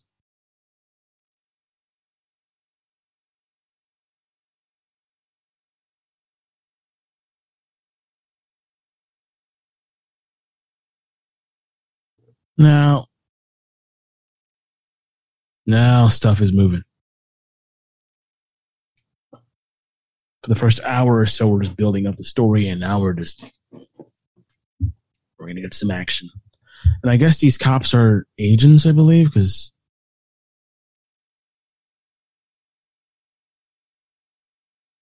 still trying to find that way out. My God, that bathroom looked like a Saw bathroom.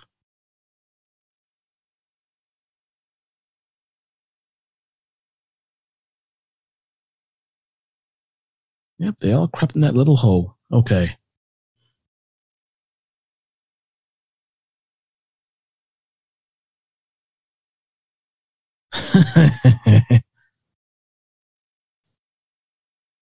and this is where they run into the kids in the attic.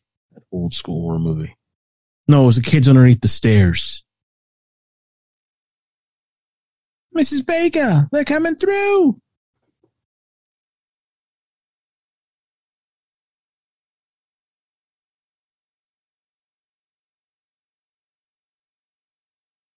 Oops.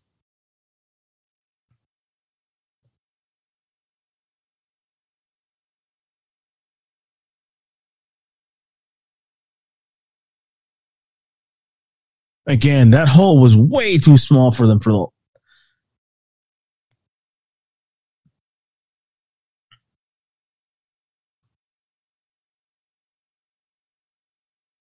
Yeah, you're screwed now.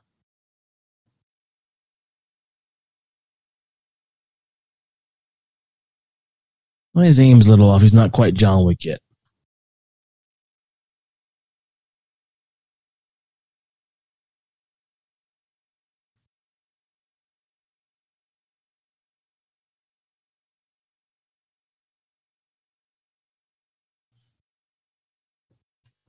Strong spot.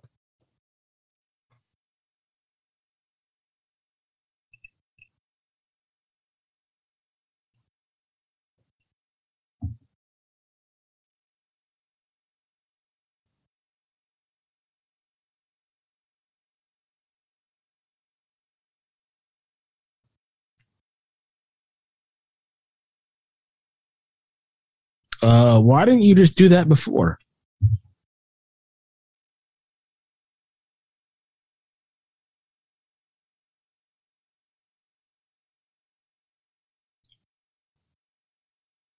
This must be the poor man's Brigitte Nielsen. I was watching the um the Rocky four cut. The I guess they call it the Drago cut. They added some more scenes with Drago, and I don't know what they did, but Brigitte Nielsen, I guess Sly is still pissed at her or, or what, but they took like basically all her scenes out. She's barely in the movie now.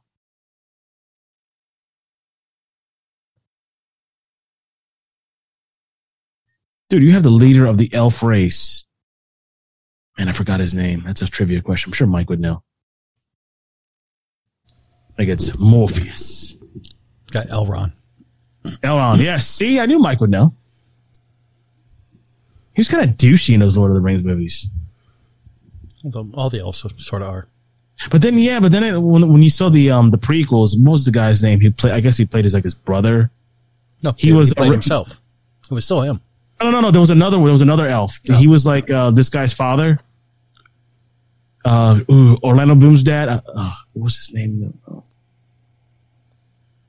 God. Uh, shit. Whatever. He was Orlando Bloom's dad, and he played Ronan the Accuser. He was mad douchey. E- e- e- Elog- e- e- Elogalus? Elogus. Fuck. I'm not even gonna try. You got you got Elron against uh, Ike Turner, man. Talk about two two people that can fight. I was just. Ike had a mean left hand, man. You know what? LMA, don't you talk back to me. Dude, why do we always do this? That would have been a great one to do last month for review or watch along. Ugh. Maybe next time. I actually, you know, I have a list where I put all the movies that we.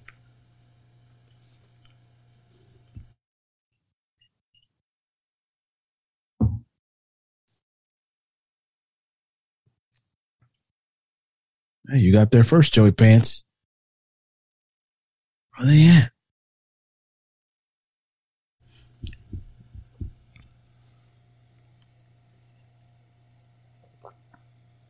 No, I was mentioning it in the um in the chimney scene before they got in there. You see the cop, he's like spanning down and he sees this little hole, right? And I guess you're supposed to believe that they got into that hole to the chimney. I'm like, okay. That could barely fit a Doublemint pincher. You got you got a, a human person through there. Oh man. Joey Pants is laying waste.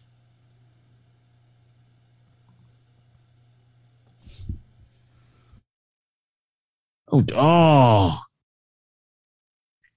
And of course, Brigitte Nielsen over here has to be different wearing white leather. Again, it's your digital self. Or, or is she the symbolism of the white rabbit? No, that was the other one. Okay.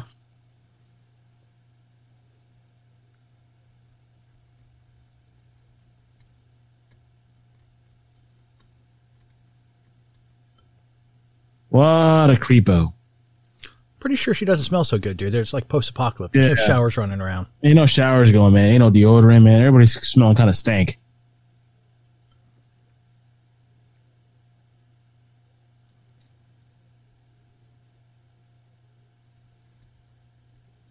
You make a deal with the agents, man?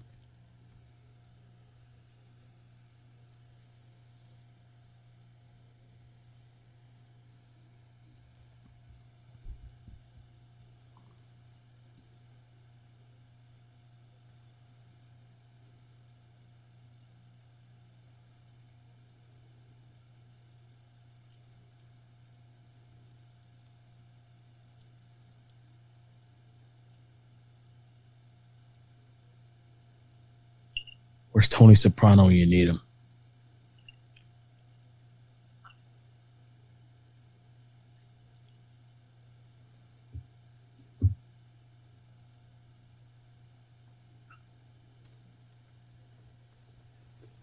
Wasn't he Tony's right hand man for a while? And then shit went sideways? trying to remember. He was part of the, he no he he wasn't um he was with the same family, but he ended up marrying Tony's sister, and then she lost her shit on him because he was he would beat her, and then she ended up uh, put one in his head. Ooh, shit. Yeah.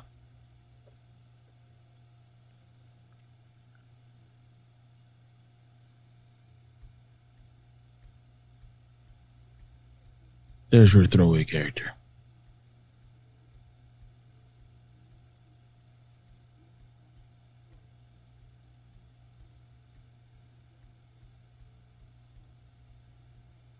Man, Joey Pants could have killed everybody.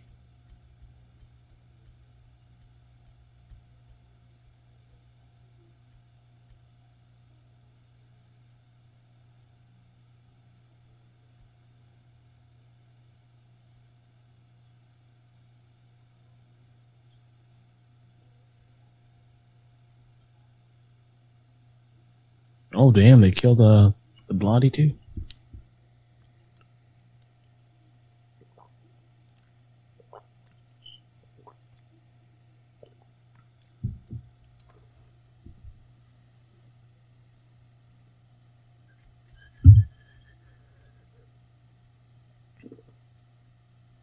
Uh oh. Whoa! Don't kill me, man.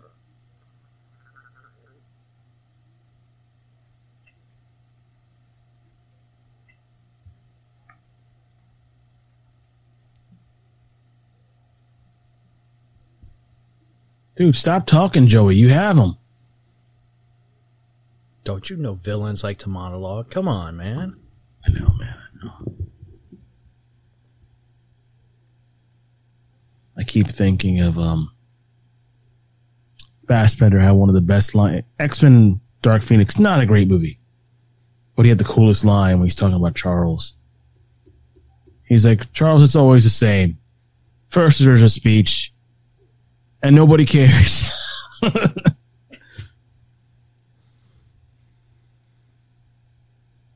oh damn, Joey Pants got it.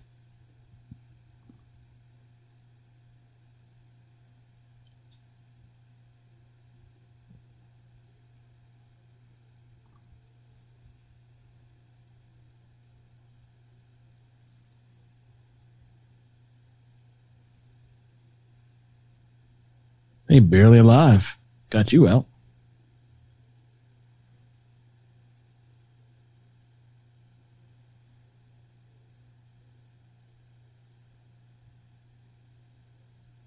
And the next time we'll see him is uh, that new Predator series, Prey. Which Malufa. Okay, is there any like symbolism with these titles and the buildings? Don't believe so.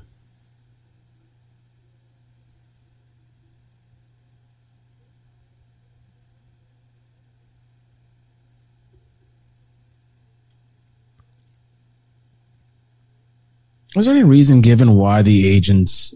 I mean, I know they're just agents, but like, like they could have been dressed in anything else in suits and ties and wearing like the earpieces, like you know your, you know, presidential secret secret uh, secret secret society secret secret service. Easy for you to say. Yeah, God bless me. Did they give any reason why? Just like this, or just you know they're just agents, so they got to They're wear. agents. They should dress like agents.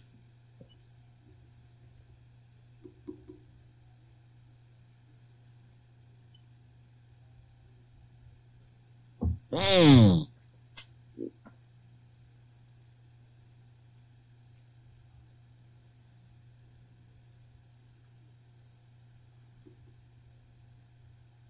I thought there might have been another reason. No other reason. I mean, they're agents. That's what they're called. So they should look like agents.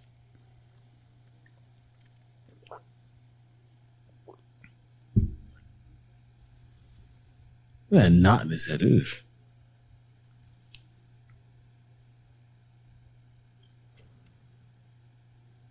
So now we have you, Mystery Morpheus. Look closely. It shows like a, uh, a clip from him being on the electric company.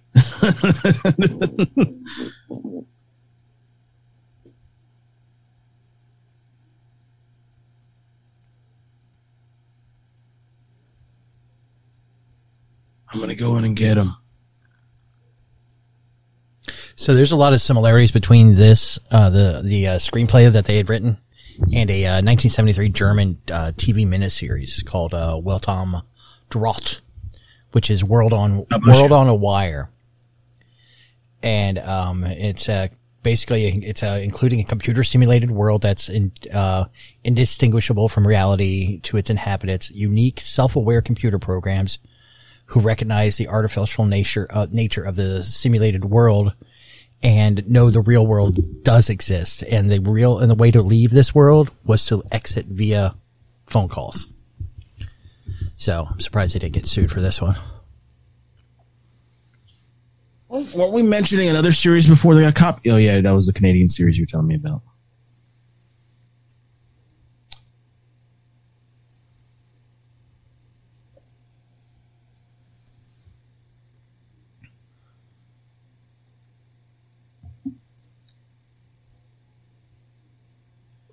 Was watching The Office today. No, when when I went to the um after I got off of work, and I was at the episode um where Dwight is going in with uh, the kid from The Hangover, claiming to be his son, and they're trying to buy suits.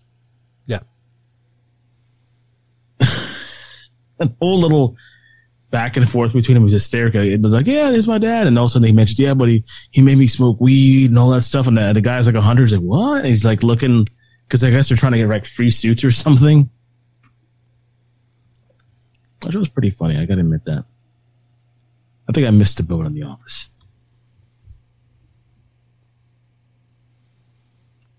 No, that's the nice thing about The Office. You can't miss the boat. Just watch it. It works just just as good now as it did back then. You know, I just think that that sense of humor wouldn't match mine, but they, I think they got a lot of darker sense of humor than I did. Like, shit, like, it's- I Espe- thought my especially when you look at Dwight and you look at Creed. I mean, those two got some real dark sense of humor. especially Dwight, man, God, dang, he goes like, huh, you can't do it. I just love the fact that Creed Bratton is playing himself. That's he's using Oh, the same it? name, yeah. Okay, Actually, a lot of them used their real names when they were, you know, when they were doing it because a, a few of them were background characters. See, and it wasn't that. until the series c- continued on that they like brought them in and you know and they're like okay you guys have always been back there. Let's actually give you a story. Like uh phyllis. Her real name is phyllis the actress. It's no actually it's funny if you look her up she used to be what was, what was she? She was a laker cheerleader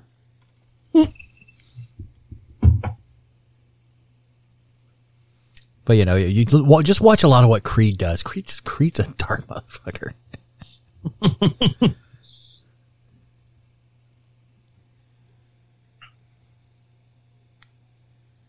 But I think that's why like the, the Office is so good because it can stand as is right now. It just because I don't think they they do a lot.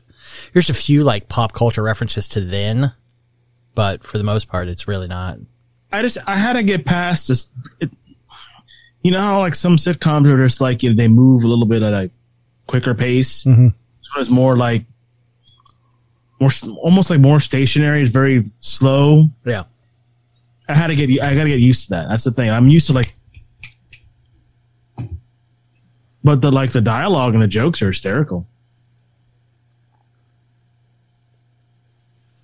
And it's funny. There's there's another actor there that nobody gives credit to. Really, I mean, no, diehard fans will, but it's the cameraman. Because they, they Oh. literally filmed it like a documentary, so that cameraman, Yeah, that's what I'm that saying, like- cameraman was actually a cameraman from um, what was it? What was the um, the the the island? People would go out to the island. Oh, Survivor. Yeah, he was actually a cameraman for Survivor, so he had knows how to film like live, you know, reality shows, and so they grabbed him and he he would shoot the way he wanted to. They're like, no, just do your thing. makes sense. I'm going to take you back to Middle Earth.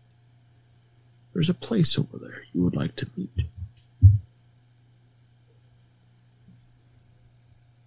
Uh, I've been reading a lot about this Lord of the Rings series coming up next year, and um, they mentioned it's like the Third Age, which is you know whatever. But I think they mentioned that I think they cast somebody to be like the human version of Sauron before he fell to darkness. He has, he's got a different name.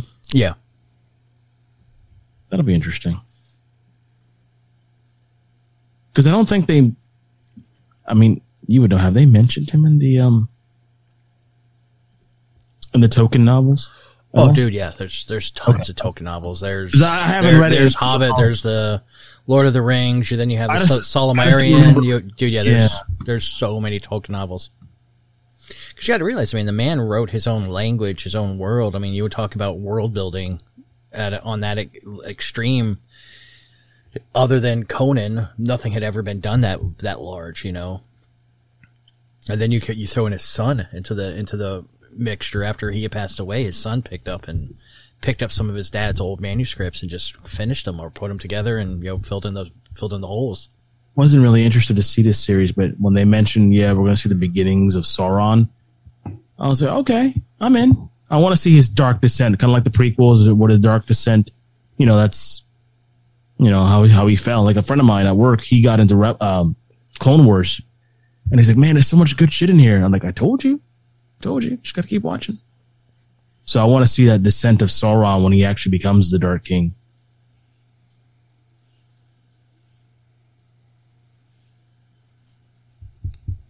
or dark entity, not dark king. Just an eyeball.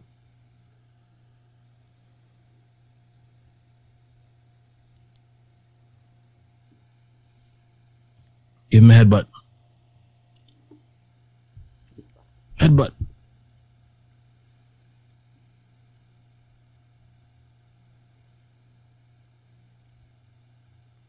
God, look at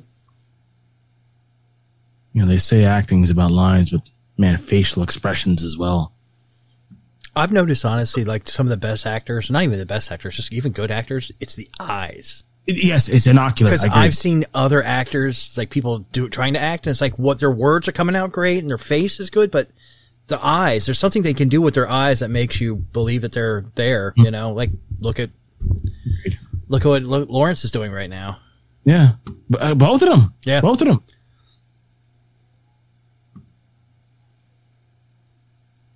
Yeah, I would agree. Because I've seen some you know independent actors, and I'm like, you're doing all right, but you're just you're not selling it, and I don't believe you. I think that's where the belief comes from, is from the eyes. Yeah. Look at Tom Hardy when he was in Dark Knight Rises. It, that whole performance is all innocuous. It's all the eyes.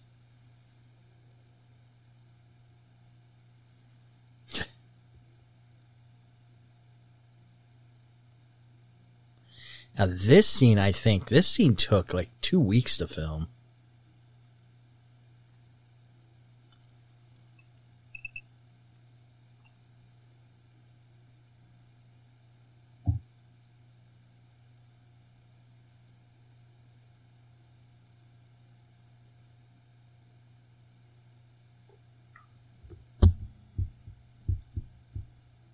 I think that one thing I like going forward with films like, you know, legacy films like The Matrix. And, you know, we recently saw Ghostbusters Afterlife. And even even an animated series like know, Masters of Universe Revelations. What I like and I hope keeps going forward is that, you know, that continuity. Like, you know, hey, things did happen in this world, but we're just gonna move on and like other people are gonna come up now. I think we talked in the green room about Masters of the Universe and how like you know the part one was such crap down like oh it's about a female empowerment boo I've seen this before. And then you said something which was so right like dude you haven't even watched the whole thing. It's part one. It's only part one. Wait till part two then shit on it. And if you watch part two I thought it was just really well done Oh. what you got Oh, the, when uh, the uh, Matrix was uh, in like early, early development, like in the early 1990s, um, Wachowski uh, siblings' first choice for the role of, of uh, Neo uh, was Brandon Lee. Like this Really? is this is pre Crow, you know, that they were like putting this together and they wanted him. That I could see. I could see that I could see Yeah. that I could see that 100%. Like most of the ones I've seen so far, I'm like, nah, nah, nah. But Lee, But Brandon Lee, yeah, because he could do a lot of his own stunts too. Yeah. So.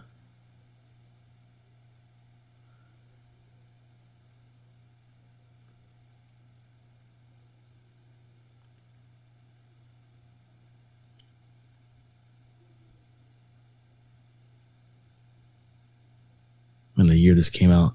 What a copied costume that was. Such an easy one to make too, because we're all black. Trench coats and glasses. Matrix. Oh, and the uh, saying in uh, the Oracle's kitchen was uh, "Know thyself." That's that's uh, that was, it was Latin.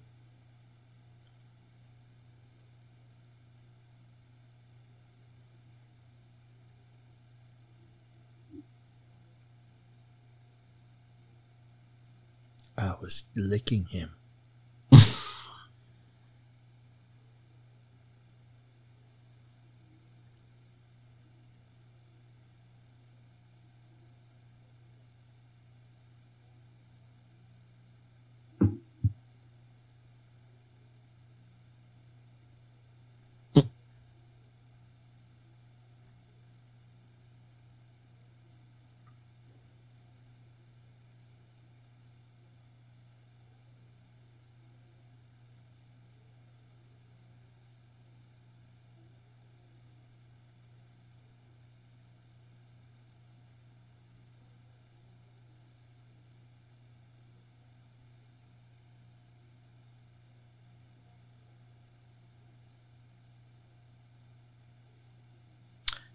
Yeah, seen this uh, a couple million times.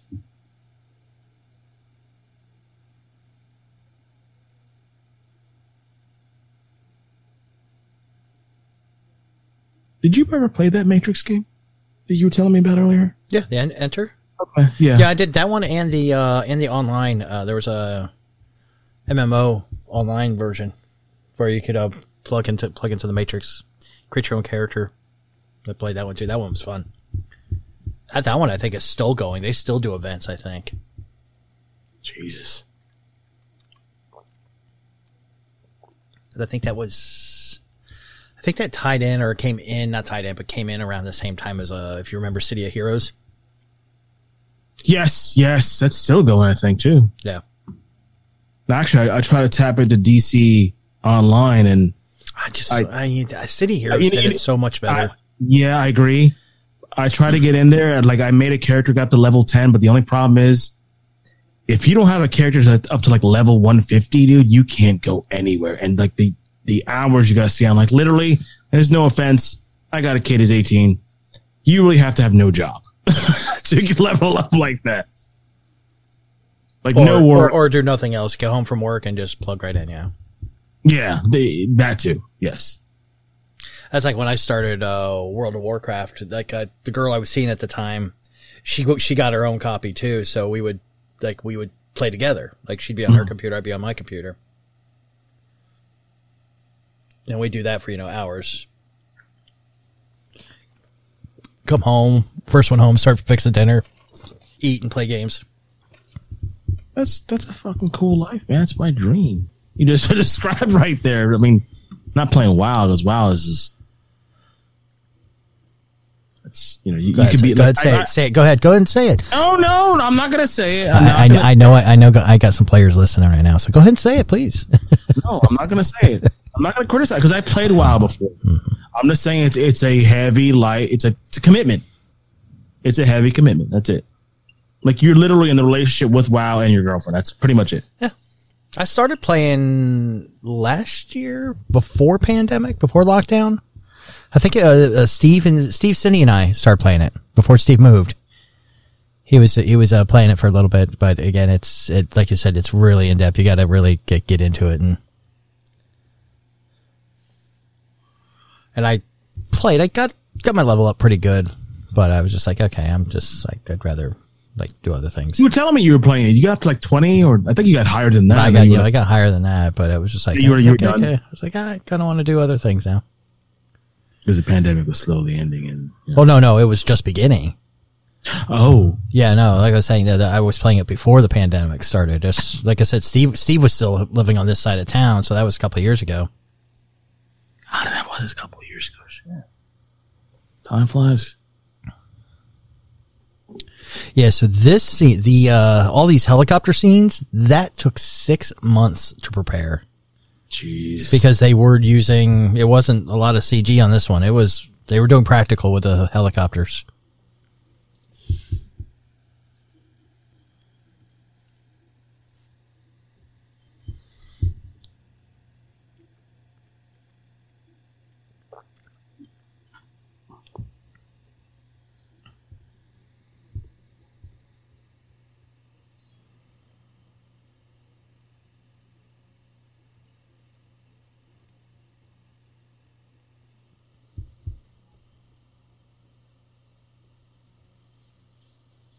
Musical score pretty good too as well. Can you hear that by the way? Yeah, a little bit. Okay, let me lower it down. I'm sorry. Oh, oh no, no. Oh, I'm sorry. No, no, not you, not you. I'm sorry. Oh, I thought you meant to. Did I could hear the score? I'm like, yeah, I'm listening to it right now. Oh, I thought you could hear the no. I can't. No, I can't hear you.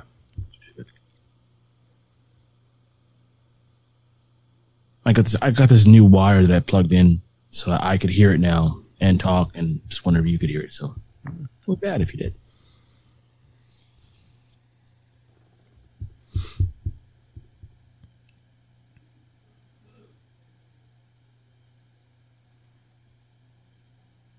Six months, huh? Shit. Yeah, so they were saying it took about six months to prepare. You know, get everything. Probably get the helicopter pilot that moves down. These guys trained and hooked up properly. Mm, yeah. I still get a. I still get a little bit of vertigo when I see scenes like this. Yeah. They made, So yeah, no, the lobby shootout that took ten days, not not a full two weeks, but that took about ten days to do.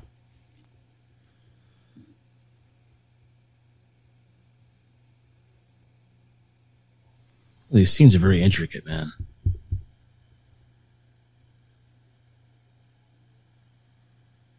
Yeah, I'm not sure if Keanu was full uh doing his own stunts at this point or Um, I don't know. It's a good question.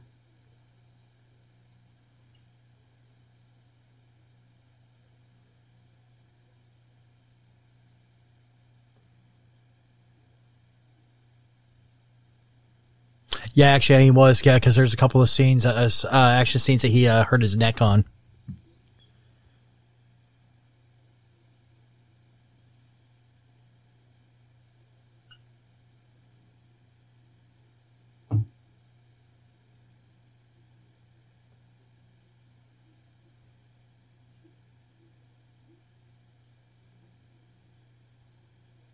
Yeah, he ain't the one yet, man. He ain't the one yet. He just, you know. Actually, Carrie-Anne Moss hurt her ankle at, the, at like at the beginning of the shooting, but she didn't tell anybody. She was afraid that because it was so early, she was afraid that they would recast her.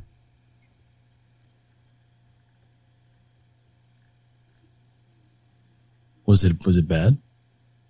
Not bad enough for like for her to like notice.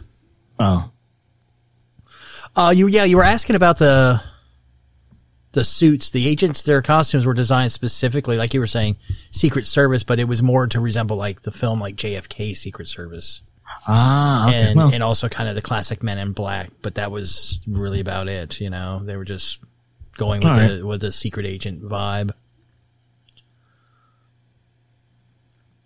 I see. I always I wouldn't have gone with JFK. I would have gone with like Men in Black because I mean yeah.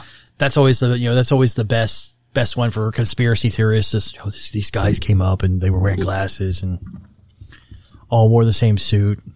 Didn't they call them the, were the G men the same type of uh, men or G- G-men were government, you know, or anybody working for the government. sorry.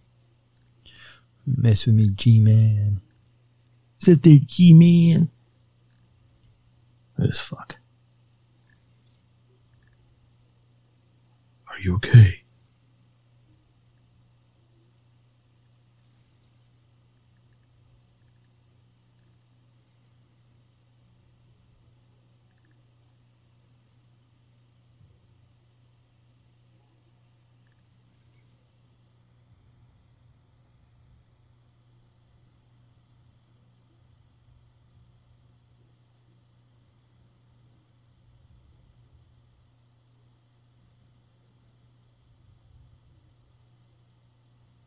Uh oh.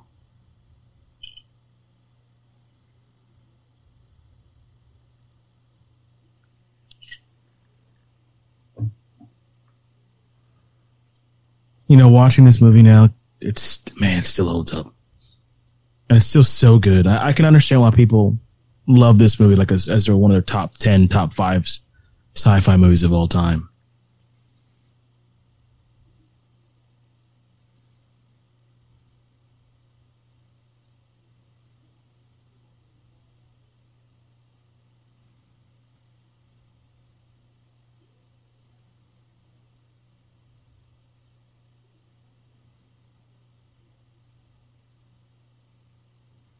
You know, I'm surprised. Maybe they will. Maybe they'll do it for like John Wick Five, bringing Hugo Weaving. That'd be kind of cool. Nice little tie-in. He could be like the head of the table. Not Roman Reigns. I'm talking.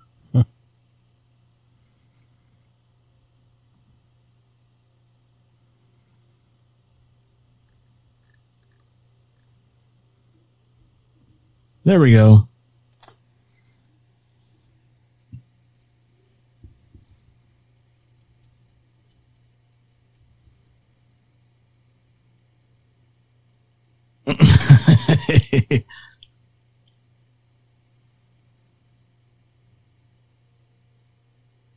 I'll beat you with my bare hands.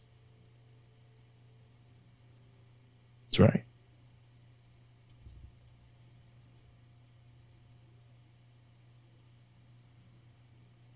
Dang, he's breaking freaking bricks.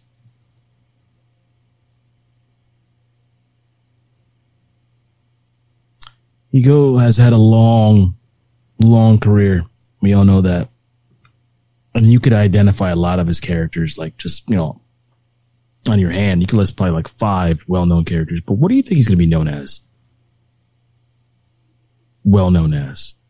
Let me rephrase that. Between this and Elrond, I mean, to be honest. Okay. Okay. Yeah, there's been a lot of talk on that online about you know what you know what he would be remembered as in his you know career. Those two are up there. Uh, I mean, right right behind uh, V for Vendetta. I was going to say, yeah, where do you put V?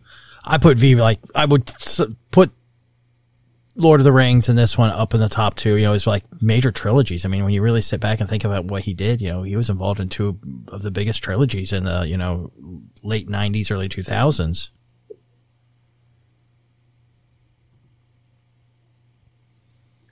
Beginning part of the MCU as well.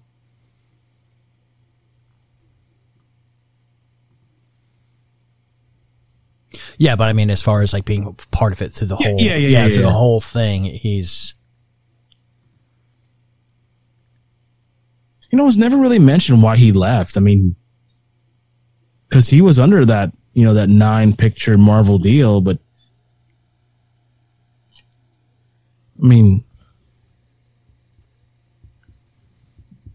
I don't know. To me, I, he did his part. I think the red, I, I agree. the Red I mean, Skull. I don't. I didn't. What more could he do? He did his thing, and you know that's it. He, he couldn't have been alive any longer than that, unless you know,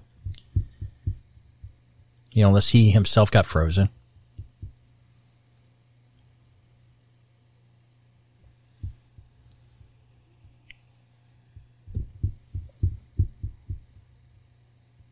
Oh, Lee Pace is who I was thinking of, by the way.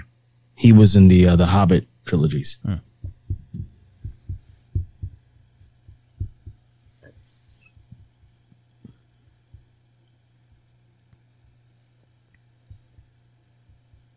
oh, here we go. Yeah, yeah. Go to the Hobbit. I mean, he was in six of the movies for the Hobbit. You know, the for the Lord of the Rings and the Hobbit. You know, when you Was he in all? Was, was he in the Hobbit? Yeah, I told don't you he was in the Hobbit. I've, I told you that when you first mentioned it earlier. No, he was in the Hobbit because his character's that that old. His character was there when Sauron law you know lost his uh, lost his ring. In the flashbacks, he was there. No, yeah, that I know, but I'm talking. I, I don't. So yeah, the Hobbit the Hobbit was only eighty years before the Lord of the Rings. So yes, he was around for that. Was he in all six movies? Yes, he was. Yep. I don't remember the Hobbit too well.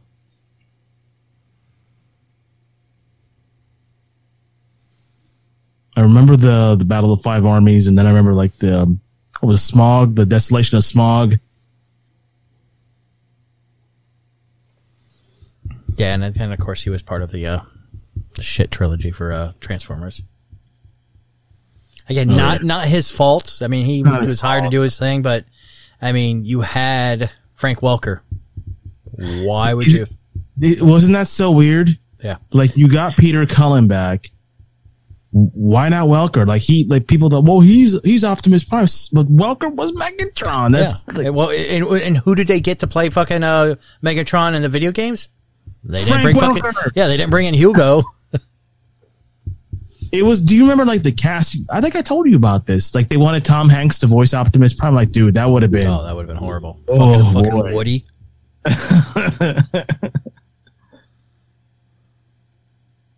Don't we see that guy in the second movie? I think he was. Yeah.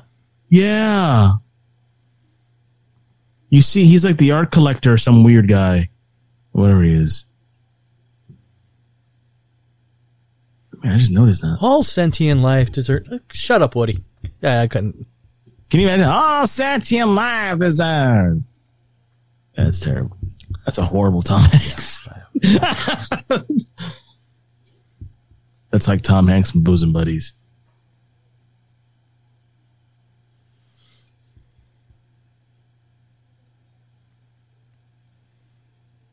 You couldn't use a cell phone to get out. Nope. Nope. Had to be a hardwired phone. I wonder if they'll change that for the newer movies. I hope not. You know, And there's- then, then at that point, it's too easy. You wouldn't have this uh, epic chase if he could just grab his cell number, just grab his cell phone and do it.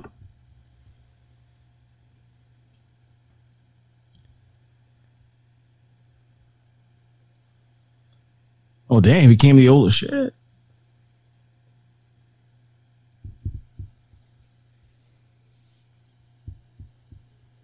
It's a really cool chase scene too. Yeah, like I said, couldn't have this if you can just pick up your cell phone and get out of there.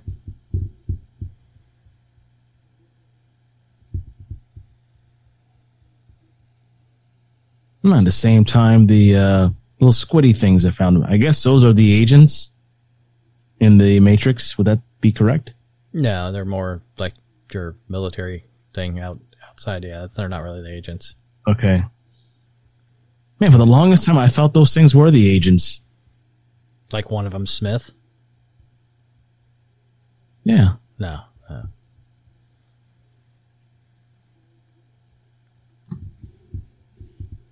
I don't know why I thought that. That's okay to be wrong. Hourly rates. That's where you want to go.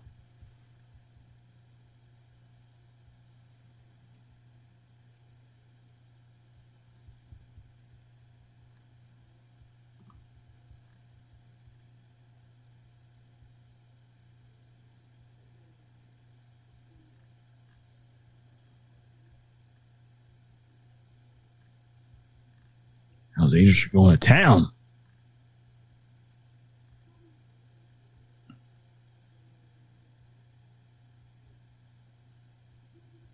Oh damn, they're ripping open now. Those little Squidward things are coming in. Better hold them off.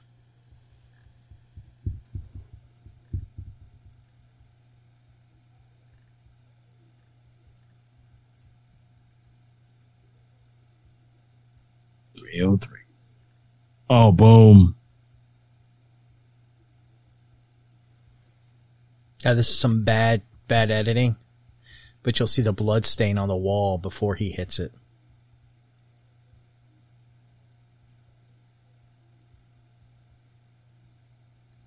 Oh, dude, yeah, right. That dude, that's awful. Awful. So it makes it look like it's blood. For, no, it was already there. I remember seeing that the first time I saw the movie. I was like, really? They couldn't even. Like, yeah, it's kind of all right.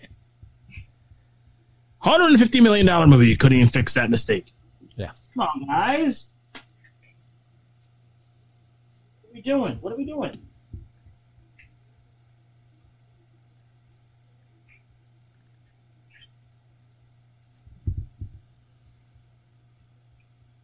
Got him. Clean up the mess.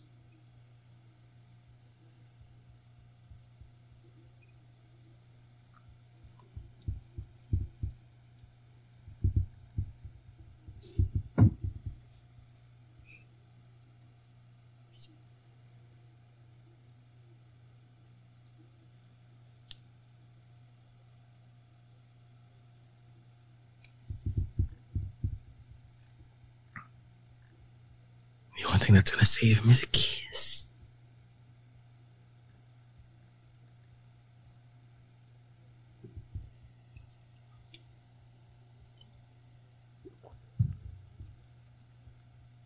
This is cool though. This whole little sequence coming up next is just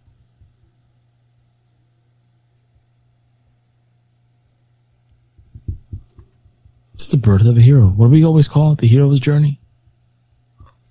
Not always, because not every hero has a journey. Sometimes they're just bam there. They're there.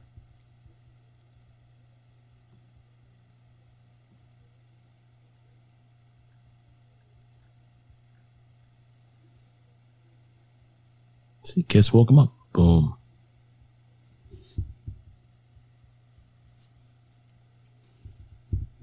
He did it.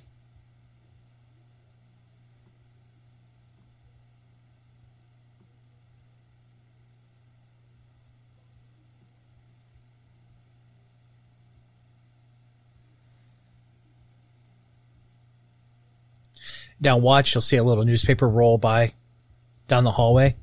Mhm. So it's supposed to be a symbol of like a tumbleweed because this is like the the duel in the middle of town's town square. Good old fashioned gunfight.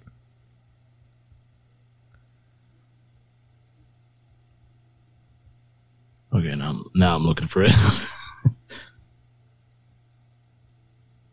I don't know if it's already zipped by or not, but yeah, it's like it looks. It's in this scene where he's here and they're down there.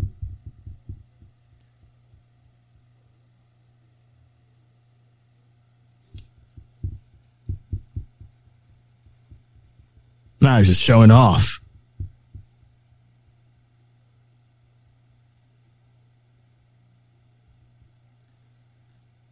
His glasses off. Oh no, it wasn't in this scene. I'm sorry. No, it was the high. It was uh, in the subway station. Sorry. Ah, damn it. Yeah. You made me look for this, and I was. Sorry. The, I thought the picture they were showing me was in the hallway, but no, it was Uh, it was in the subway.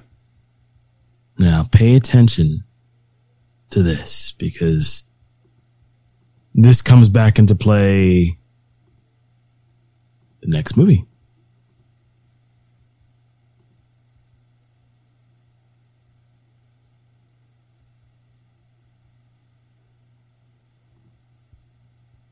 Dude, that is so cool how the way the screen bent like that.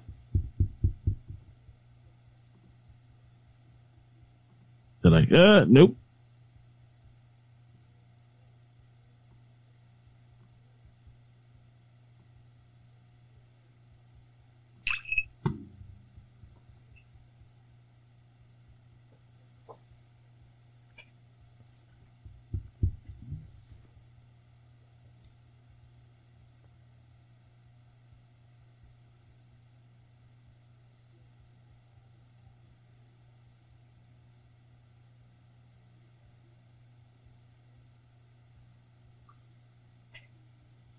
They went to ludicrous speed.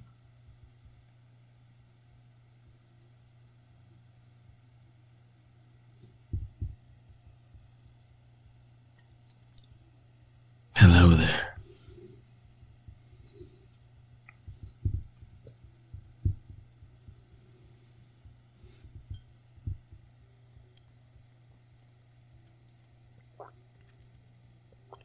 Now, man, it's just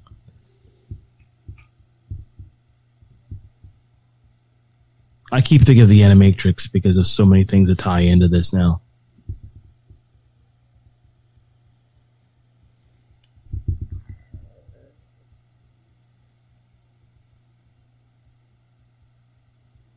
So, would you say the kid story happened after this?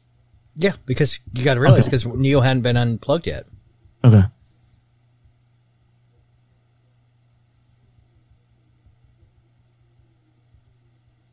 System failure. Now I think the one where Trinity's in there. I don't know if that happened. I think that one happened before this. I think it was before the noir yeah, one. I Yeah. yeah. But you know, the kid one was after this because Neo had already been unplugged.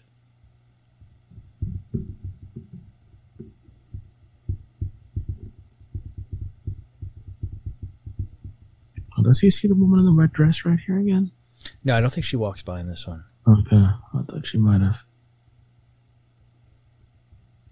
Because you got to remember, the woman in the red dress is in the simulation, not in the Matrix. Okay. Look at here. He earned his sunglasses. There we go. And they were custom made sunglasses, by the way.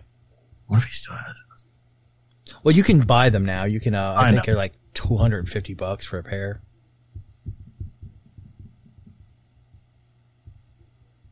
Oh, Joel Silver produced this. Silver Productions.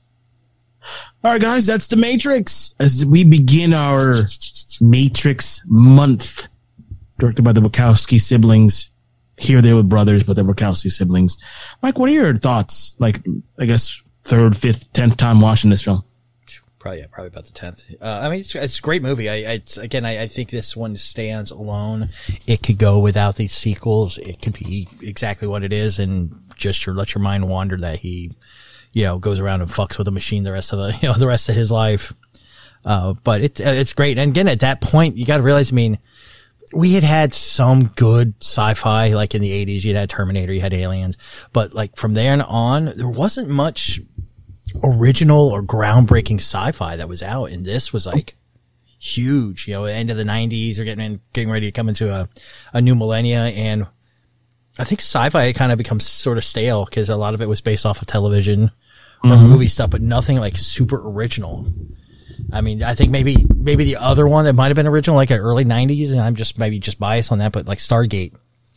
But the rest of the time, you know, it was just sort of your sa- standard, you know, bounty hunter themed or space military thing. But this was just completely different and brought you back to old sci-fi. Old sci-fi is not about space travel, and it's about something's different in our world. And what what is it? And that's what this did. So always always up there as one of my top top favorite uh, sci-fi movies.